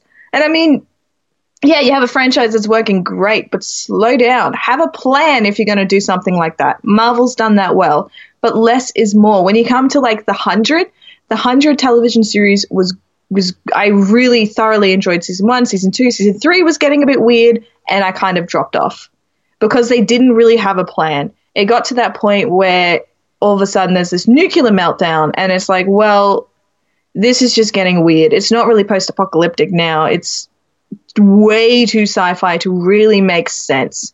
So when it comes to series, sometimes it's good to end it, to stop and if they stop on Bumblebee and people like it, wait five years, wait a few years, and then maybe make something similar.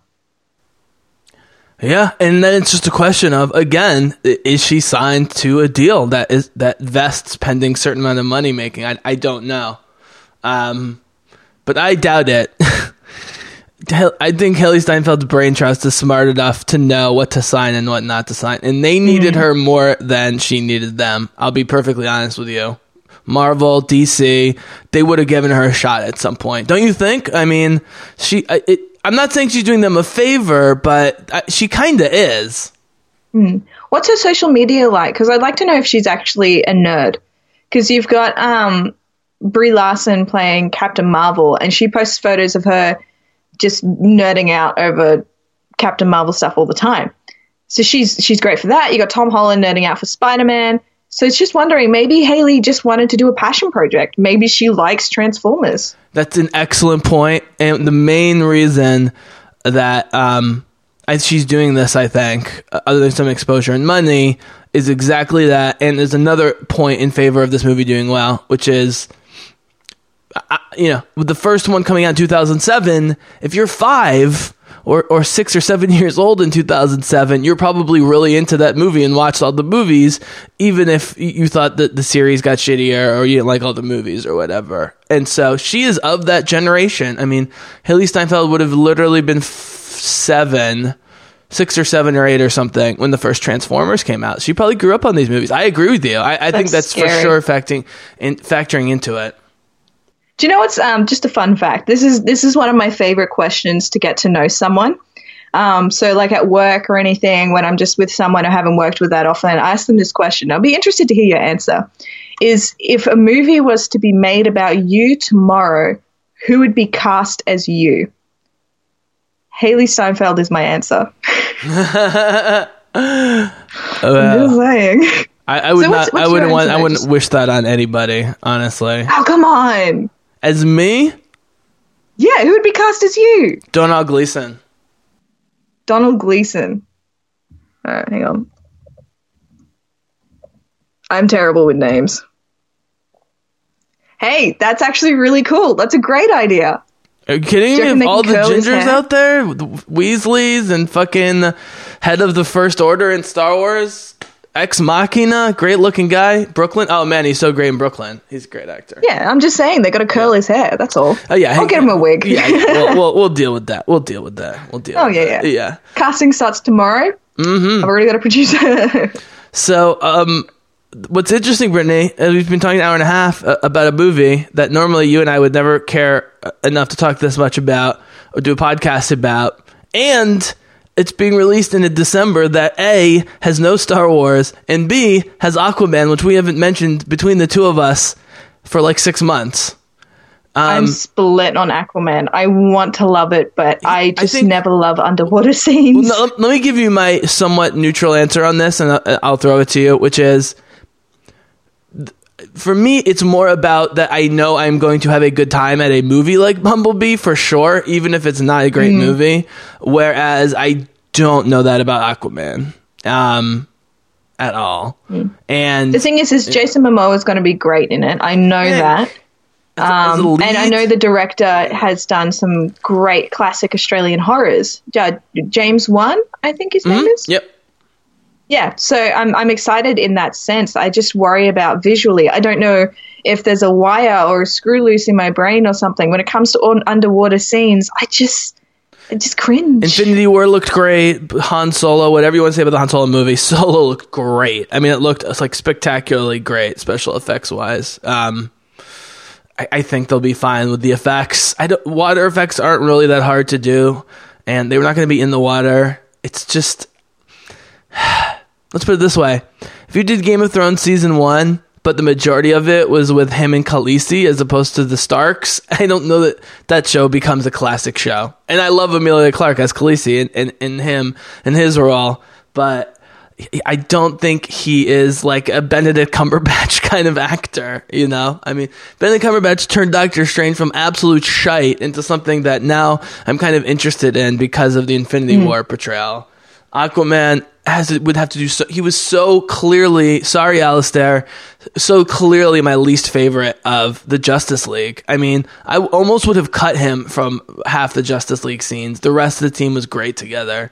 I'm I do excited feel like Flash. unfortunately they underused him. I'm excited for Flash. I don't know shit about Shazam, but I'm excited because I think Zachary Levi Oh is yeah, be that so funny. so good. He's going I be didn't so care funny. like a month ago, but then they released like great. a picture of him drinking from a Wonder Woman sippy cup from like a carnival, Yeah. and I'm like, yes. you asked about nerdy. now He is true nerdy. Brittany, he, Yeah, yeah, he is he so nerdy that you would stuff, fall in he? love with him, even if you weren't so good looking. That's how nerdy he is. Oh, And now you just had to bring up falling in love with him. Now I'm going to fall in love with him. Damn it! sorry, but speaking of which, Hailee Steinfeld's not. Hailee Steinfeld is that awkward, complicated girl from Edge of Seventeen, but she's not. I don't think a nerd in sort of the. Um. Well, I don't know though. I. I mean, I don't think she's into like Star Wars and DC, from what I can tell. Maybe she's into Harry Potter. Again, it's a generational thing. Um, Yeah. But, but I don't think that'll affect her performance whatsoever. I mean, Jessica Chastain has now played a science nerd like four different times, and it's convincing every single time, even though she might know nothing about science. So, you know. I mean, Yeah. let's be honest. We know who the number one contender for the Batgirl role is, and I am talking to her right now. Absolutely. And the great thing is, is that like Hailee Steinfeld is probably going to charge like hundreds and thousands of dollars. Look, you pay me sixty thousand dollars, I will pay my own flights to America. Mm-hmm. Done. Mm-hmm. Just cast me as that girl. All right, so let, let's wrap up with a few predictions here. Uh, so we know Hodson is r- probably writing Batgirl. We don't have a director. We have a Chinese American woman writing um, Cathy Yan. Bells, uh, uh, bird bells, Birds of Prey. Here's the thing, Brett. I'm starting to really think that the director and writer position should be separated in most cases. If I had to come up with my top 20 movies, I think there would only be two or three that were written and directed by the same person. Yeah. No, I do agree because that means there's another brainchild in the mix. Because as soon as like um, I've recently I wrote a script. I I don't know if I just I sent it to you or not. Actually, it's not a recently written script, but it's it's about artificial intelligence and stuff. And a friend of mine jumped on it and she loves it. She wants to produce and direct it later in the if if this ever happens. Yeah. But the thing is, is having another brain on the project means that we can point out things that might not work visually, because writing it is completely different to filming it. And if you if you're a person who who's written and you know created the script and and it's your baby, then you're going to get blinded by what won't work. I think that's Yeah. the downfall of writing and directing. And it, look, there's a couple personalities like Rian Johnson and Joss Whedon that kind of have to write for their own movies. Um, and I'm I'm fine with that, even though both of those guys are, you know, controversial these days because every everyone who's bold and makes statements is controversial. Whatever. Yeah. You guys don't like the Last Jedi or Joss Whedon's movies, TV shows. I don't really care, guys. Just don't don't watch it. As Alistair Yeah. Said, just go watch another movie. You know, like just do something else. I think we that's, don't need that's you. the frustrating thing in that you can have critical opinions, and that's what we do. I mean, like that's what I do for NovaStream. I have a critical opinion, but you can also have an abusive opinion, if that makes sense. I think that might be too harsh of a of a a title, but let's just call it that. An No, abusive that's opinion. not too you just go out Yeah. and you have no, I didn't like it. It was stupid. It was crappy. It was terrible. Okay, why? No, I just didn't like it. But why? No, it was terrible as soon as you start attacking something without any like a basis of reason, as soon as you start attacking a person for That's- n- that's absolutely nothing, That's the thing. that Yeah. you know, like race, ethnicity, um, gender, sexuality. As soon as you go at attacking those things, one, you've already lost the argument. Like, why the heck did you even go there? And two, that's not being critical. That's being abusive. That's attacking. Anyway, sorry, I'll get off my soapbox. I know, and I, I don't know. No, I don't know why. I mean, you go to The Force Awakens and Rogue One on Rotten Tomatoes, it's like a 90% fan rating. And then Last Jedi and Han Solo have like a 40%. Like, people just turned against the, pro- some people turned against the property. Um, There's no question. And the problem is companies financially do have to deal with this stuff, but, you know, as I've always been saying, the one thing Disney never prevents its directors, writers, and actors from doing is speaking their minds online and directly to the media and so forth. So, you know, I mean, at least these people, at least they feel like they can stand up for the people they love and they care about. Um, but back to Aquaman and no Star Wars, which sucks, and they should have put Han Solo in December. They would have made like two hundred more million dollars. Is really dumb. I, I just I don't like. Let's put it this way. Like I, I can imagine an acceptable scenario uh, of scenarios for Aquaman, but I don't see sort of a best case scenario where this becomes a temple for a bunch of future movies and team movies based around Aquaman. I, I'm not seeing it, Brett. But if you if you do, please. No, I think um, when it comes to DC films, I I don't understand their plan. I mean, I want to be protective. I want to be supportive of this franchise that I love so much, but I I do feel like Warner Brothers has let the franchise down a little too often. Um, on one hand, when it comes to Zack Snyder's Batman vs Superman and Man of Steel, I did really enjoy them. I did enjoy them, and yet they got slammed and whatever. But it's just almost like someone. It just seems someone has to take the fall nowadays, and it's like, well, it's just at the end of the day, movies are art. It's art. So why do you need to defend art unless it's I don't know, kill the baby?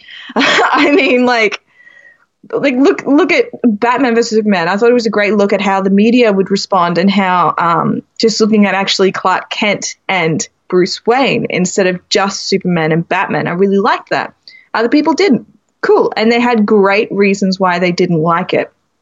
But for them to for people to turn around and throw blame is ridiculous. I mean, that would be like me throwing blame at Marcel Duchamp because he signed a urinal and me saying, that's not art. That's terrible. What the hell? He used a black marker. Why the hell didn't he use a green one or a yellow one to represent urine? He isn't doing um, modernism right. He's letting it down to. Sh- I don't know. It's it's ridiculous. Like at the end of the day, you don't freak out over an artist's work like as you do with movies. So I, I have actually lost the point where I'm going on. No, I've no, just no, gotten no. right back on my that was that was exactly what I was saying. Is yeah. I mean, th- there, we just need to figure out what that line is. Uh, But I think you pointed it out, which was personal attacks. yeah. If you, it's, One thing it's I- one thing to I'm- not like the direction of a movie. It's another thing to call the director a dumb, worthless piece of blank shit or something. Yeah. I um one thing I found is really helpful when writing reviews and stuff, or if I'm so this is the thing that we were taught at university when it comes to critiquing other people's work. Make a crap sandwich. Mm-hmm. Give someone something good, tell them something they can improve in or a few things, and then tell them something good. Always find something good. And when it comes to reviews, I do try and do that. Even if I love a film, I want to find something I didn't love. If I hate a film, I want to find something that I liked because it's just it's stepping out of your shoes for a moment and figuring out why um, why this was made, why it would appeal to some people, or why this wouldn't appeal to some people. For example, probably one of the worst films I've watched, which was actually really well received at the Melbourne International Film Festival, was Daphne. So it's this English film, I think, and I the story was just really drawn out really boring and I couldn't really catch there wasn't much decisiveness in the discussion and that a lot of it was mumbled and I didn't really hear what they were saying. But even as much as I didn't like the story and how much it dragged, I loved the filmography. The, like it was just beautiful, pops of color, and it was just really. Mm-hmm. They really put thought into the visuals. Mm-hmm. So it's sort of like, yes, you can dislike something, but you can also find something good about it. And as soon as, like, there's no point in me, I don't know, at- attacking personal issues of the film because it's not, it's not helpful. Because at the end of the day, no one's really going to show up to a film because, or not show up to a film because of someone's, I don't know, personal life. Well, hang on, no, they will. I take that back. Harvey Weinstein. it was a big thing that people won't show up because of personal life. I mean, look, to bring it all back around, I don't have a problem with, with a, a woman that is not Joss Whedon doing Batgirl whatsoever. But the way that it Yeah. happened and the fact that the studio was either behind it or let it happen and humiliating this guy with spurious claims that have been backed up by nothing. I mean, Yeah. other than the fact that his wife doesn't like him, we've heard nothing but love and compliments from women that Whedon has worked with over a 20 to 30 year periods. And the fact they seem to be forced down, you know, for, for, for these reasons is what angers me. Maybe we'll get a good or as better background movie than he would have made. Time will tell.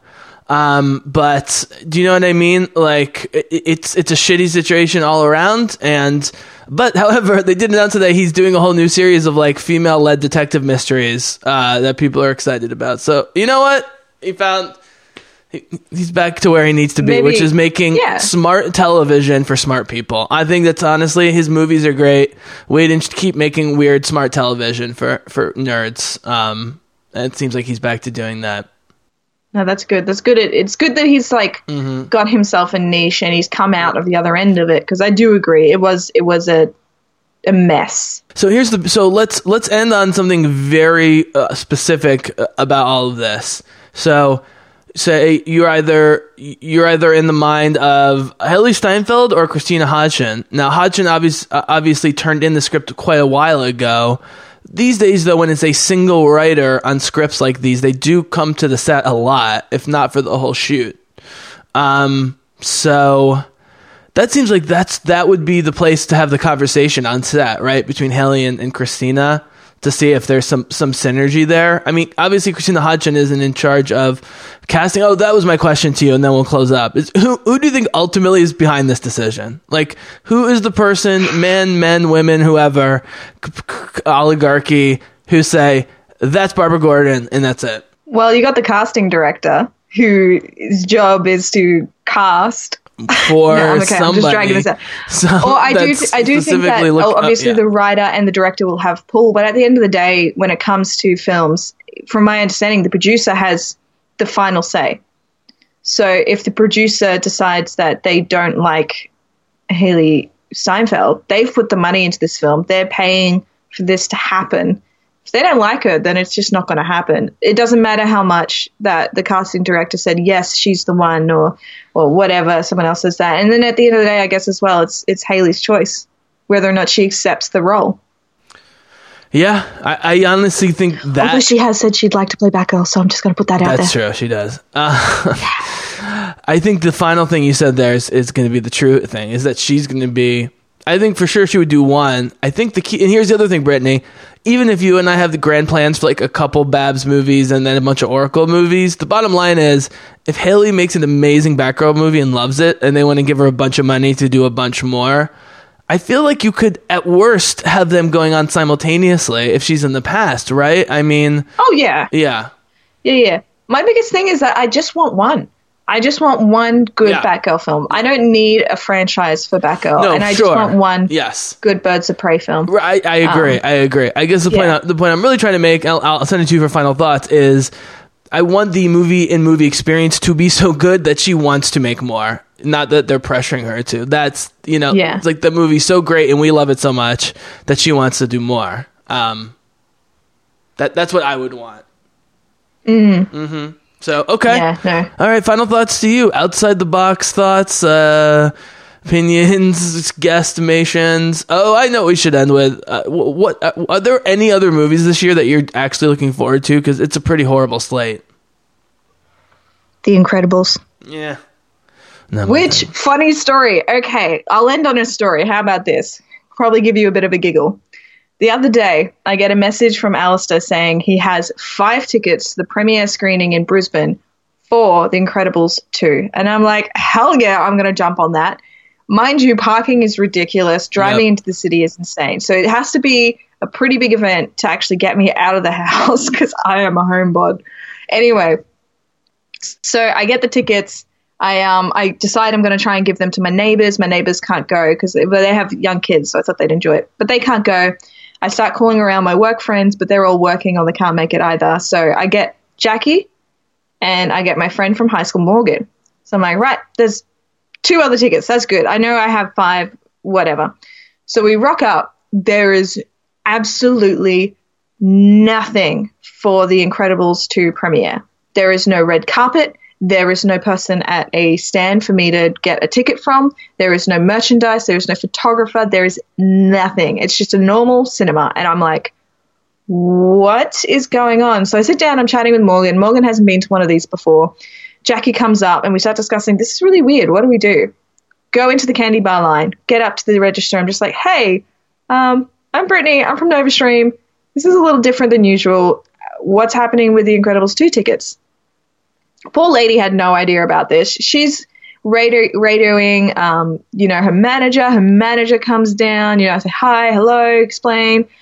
Yeah, whatever. So she he goes off. He's trying to figure something out in his office. We're standing at the end of the candy bar line, uh, so out of the way. And then the lady who had served us goes, "Oh, hang on, here we go, Alistair, right? Prints off five, uh, five tickets." And we, well, only three of us, but anyway, we take the five tickets. We go, oh, okay, cool, thanks. And we go into the cinema which does have a little bit of a red carpet there. So we're like, okay, maybe this is this is right. We sit down, we're watching, and there's ads. We're like, there's never been ads before a premiere before, only trailers. What the heck? And then the lights dim, the movie's about to start, and you know how Disney and Pixar have like those little videos, those little kind of like mini stories I before do. I. I rarely see those movies, but I do know th- about them. Yeah. Do you remember the one? Uh, I guess if you really saw it, but did did you see the one before Incredibles? Where it's like this sheep I that definitely saw shorn? Incredibles in the theater, but I have no recollection. But anyway, so it's it's about this little sheep that would dance all day, and then he gets shorn, and he loses his beautiful fluff, and now he's just this pink, ugly, naked mole rat. So we're sitting in the cinema, and this is playing, and I can't help but go into tears of laughter. And Jackie and Morgan sitting out the side of me are like, "What the? What's going on? What the hell?" And so I turn to each of them and say, "This is the first Incredibles. This is a family screening. Look at all the kids that are here." so we had driven into the city. Jackie had taken public transport. We'd gone into the city. Uh-huh. I paid fifty-eight dollars for parking. Jesus. We got Christ. in, and it was the first Incredibles with a cinema through, full of kids. So we're just sitting there like, oh Did my you gosh. not like look at the ticket? Like they didn't say on the ticket like We this is not the, new we just- Incredibles. just looked at no, they didn't. There was uh, something lost in translation. So I said that to Alistair. I'm like, um, hold the promotional photos for our Instagram. Yeah. This is Incredibles one. Huh? Well, And I was just like, I'm just, I am so sorry. I misread the email. So that was a very eventful night, but I now have well, I just actual Incredibles 2 tickets. I just hope you don't show attend. up for Bumblebee opening night and end up seeing Age of Extinction instead. or if I go up to Bumblebee and I see, what's the, the B movie? Dark End up seeing the B movie The B, Jerry the B Sein- movie. Seinfeld. yeah, yeah, the- Yeah. Oh my god! I'm So, trying. I'm trying to think of which of these names is worse: Revenge of the Fallen, Dark of the Moon, Age of Extinction, The Last Knight. I think Dark of the Moon is the worst of those names. Dark of the Moon is really stupid. yeah. That's like, that's like, Guys, I'm a 15 year old. I'm gonna start a screamo band. Let's call it Dark of the Moon. Dark of the Moon. Okay, so Yeah. so actual final thoughts on a positive note. Um, do you agree with me though that th- what what would make Bumblebee successful, but also what would make it like the most interesting is if they just go full out, uh, like one on one relationship of those two characters. You know what I mean? Like, oh, they've got to focus on the chemistry. If they don't Yeah. focus on the chemistry, it's just like I mean, have those explosions, but don't go don't go as crazy as the other films. but they weren't even showing that many explosions. It's mostly them hanging out. It was great. Did when was the time you saw a trailer take that long to get going? It takes almost a minute before there's the opening reveal shot, and that is so beautiful, by the way, where he unfolds above her and she's just lying there. Um, Like what the heck? yeah. No, I think that's perfect. I think that a lot of trailers can take from this because I know very little about the story. I know very little about the the characters and stuff coming out of the trailer, but I know that Charlie, Hailee's character, and Bumblebee have a strong connection. And I think that that's all they need in a trailer, really, because they've sold me. I want to go see this film. Yep. Yeah, and I guess I just I never know how nostalgia is going to function because the Han Solo movie is actually better than it should be, but it's also total fan service, so I sort of get the mixed reaction. Um, you know, we talked extensively, guys. You can listen to our Tomb Raider reviews. Tomb Raider was a well above average blockbuster action movie. Didn't seem to connect to to a lot of people or some people.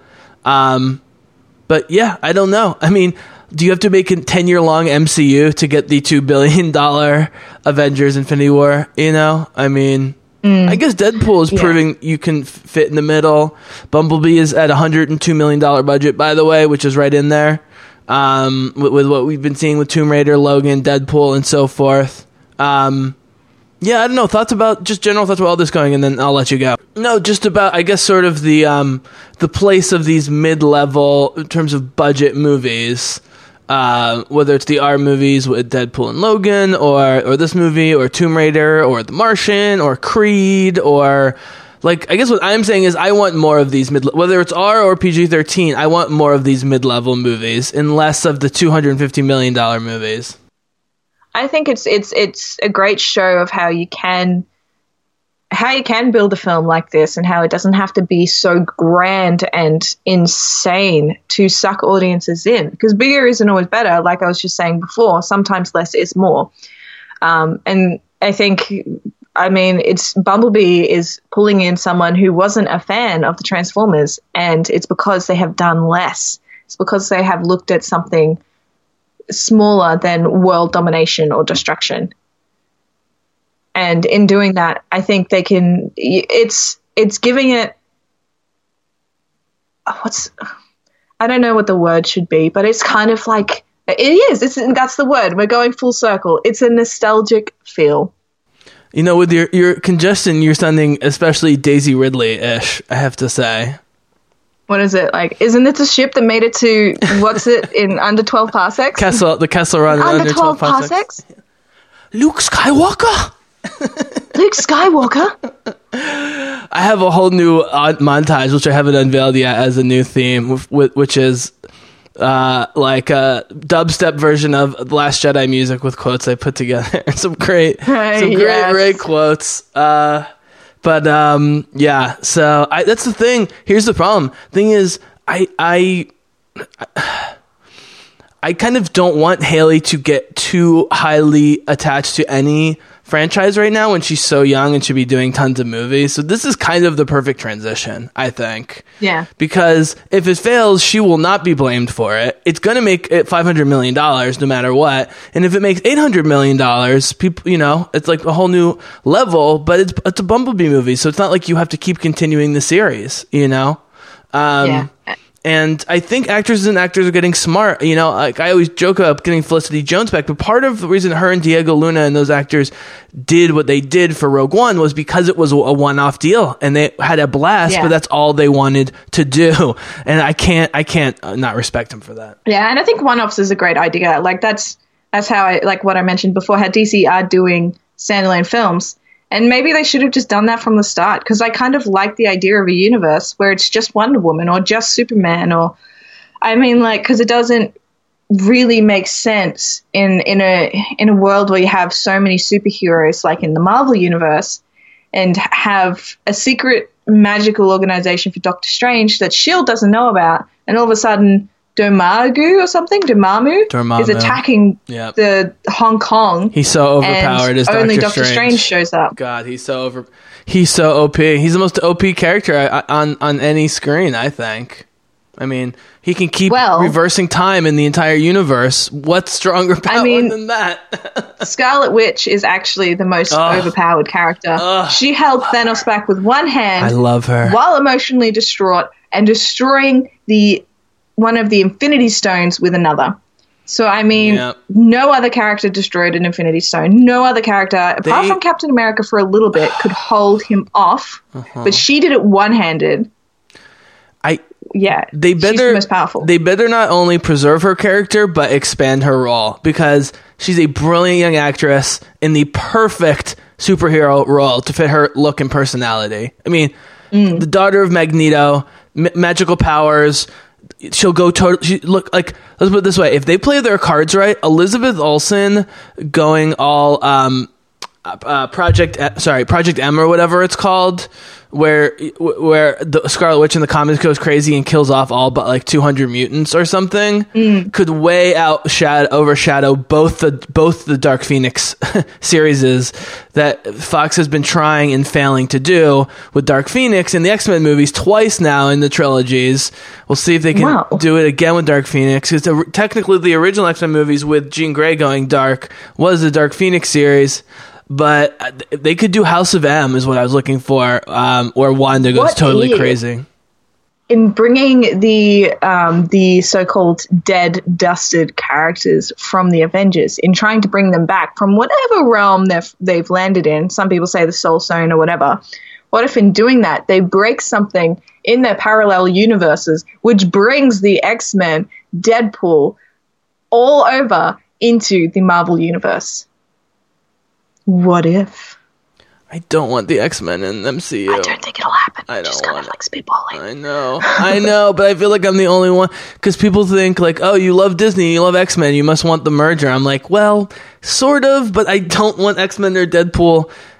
The thing is, De- Yeah. Deadpool would be the one that you could move between the two, just because you don't have to explain it because he's Deadpool. Because he, yeah, because he breaks the fourth Yeah. wall. Yeah, yeah, yeah. Yeah, A- and I'm you, surprised that Wolverine hasn't showed up in like there you could have the X Force in general kind of show up occasionally in weird situations in the Avengers, but I would want the mostly the X Men, X Force, Deadpool, Wolverine, etc.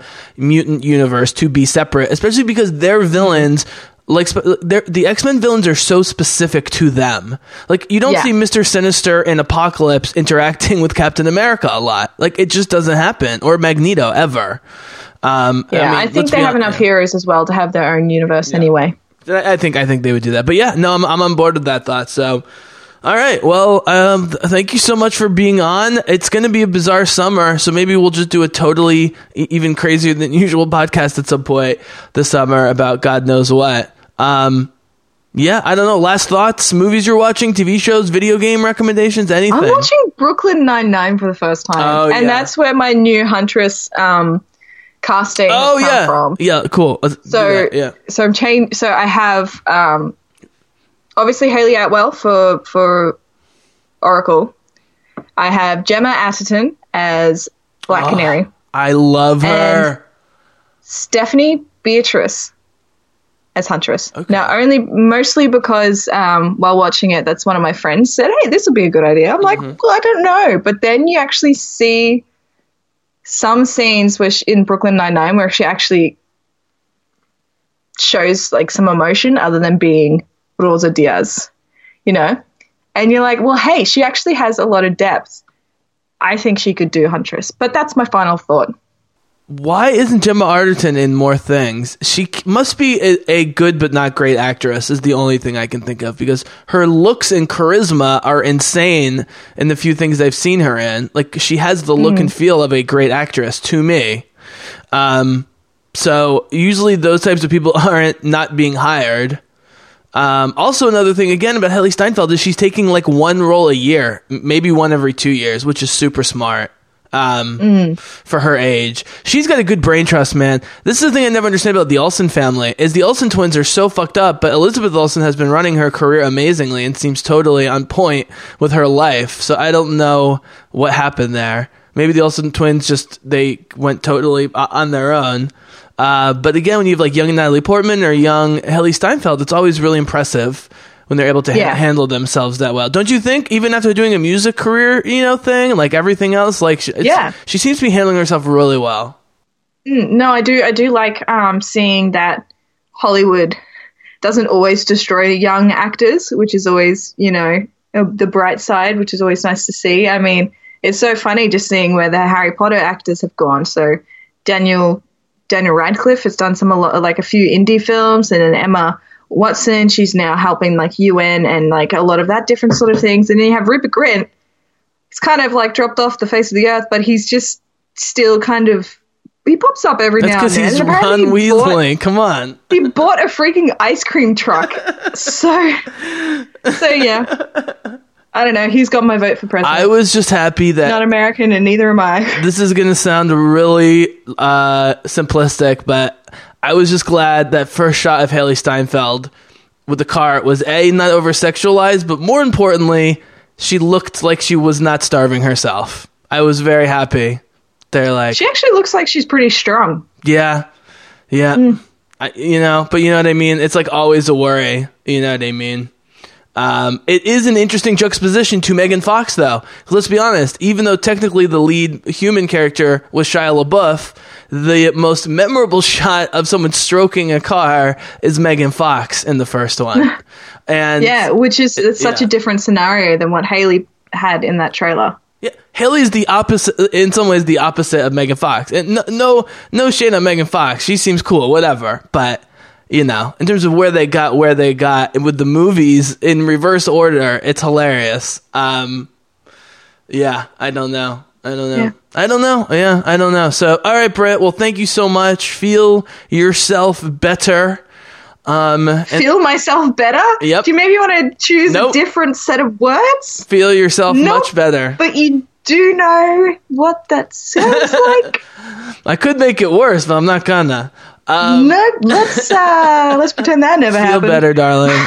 And um, yeah, let us know. Um, I mean, uh, people will get the Nova Stream links, but you can drop that. Anything else you're you're working on? You want to you want to drop to the Bizzlecasters? Well, I've got a couple of trailer reactions on my Brick Girl channel as well. Mm-hmm. That one I post very sporadically because, uh, well, I'm now it's really just because I'm lazy. Yep. Um, however, I have since the start of year been working on a cosplay documentary, which I am trying, and I'm not sure where else to go from from here. I'm trying to get in contact with someone from Supernova to get it screened at Supernova at a, a convention. Um, but that's what I'm trying to do. That's my life at the moment. Awesome. Awesome. Yeah.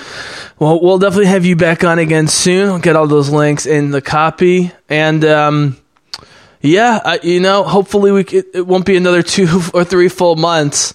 Um, that Tomb Raider discussion was super intense. It was one of my favorite podcasts, honestly. Uh, that we Heck, did. we talk about lots a day.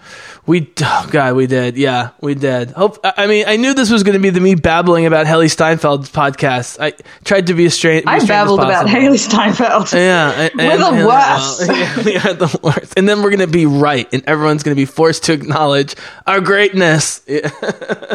Oh, I'm already great. I don't need everyone to acknowledge it. Oh, nice. I like. I like Oh, the don't the confidence jump. I like the confidence jump. Nice. I'm great. I don't need anyone to acknowledge it. Yeah. All right, Even Britt. when I'm wrong. especially, especially when you're wrong. Um, Absolutely. Yeah. So, all right, guys, thank you so much. We'll be back at you soon. Thank you, Britt. Thank you, Nova Stream. Um, and for the moment, y'all, we are out.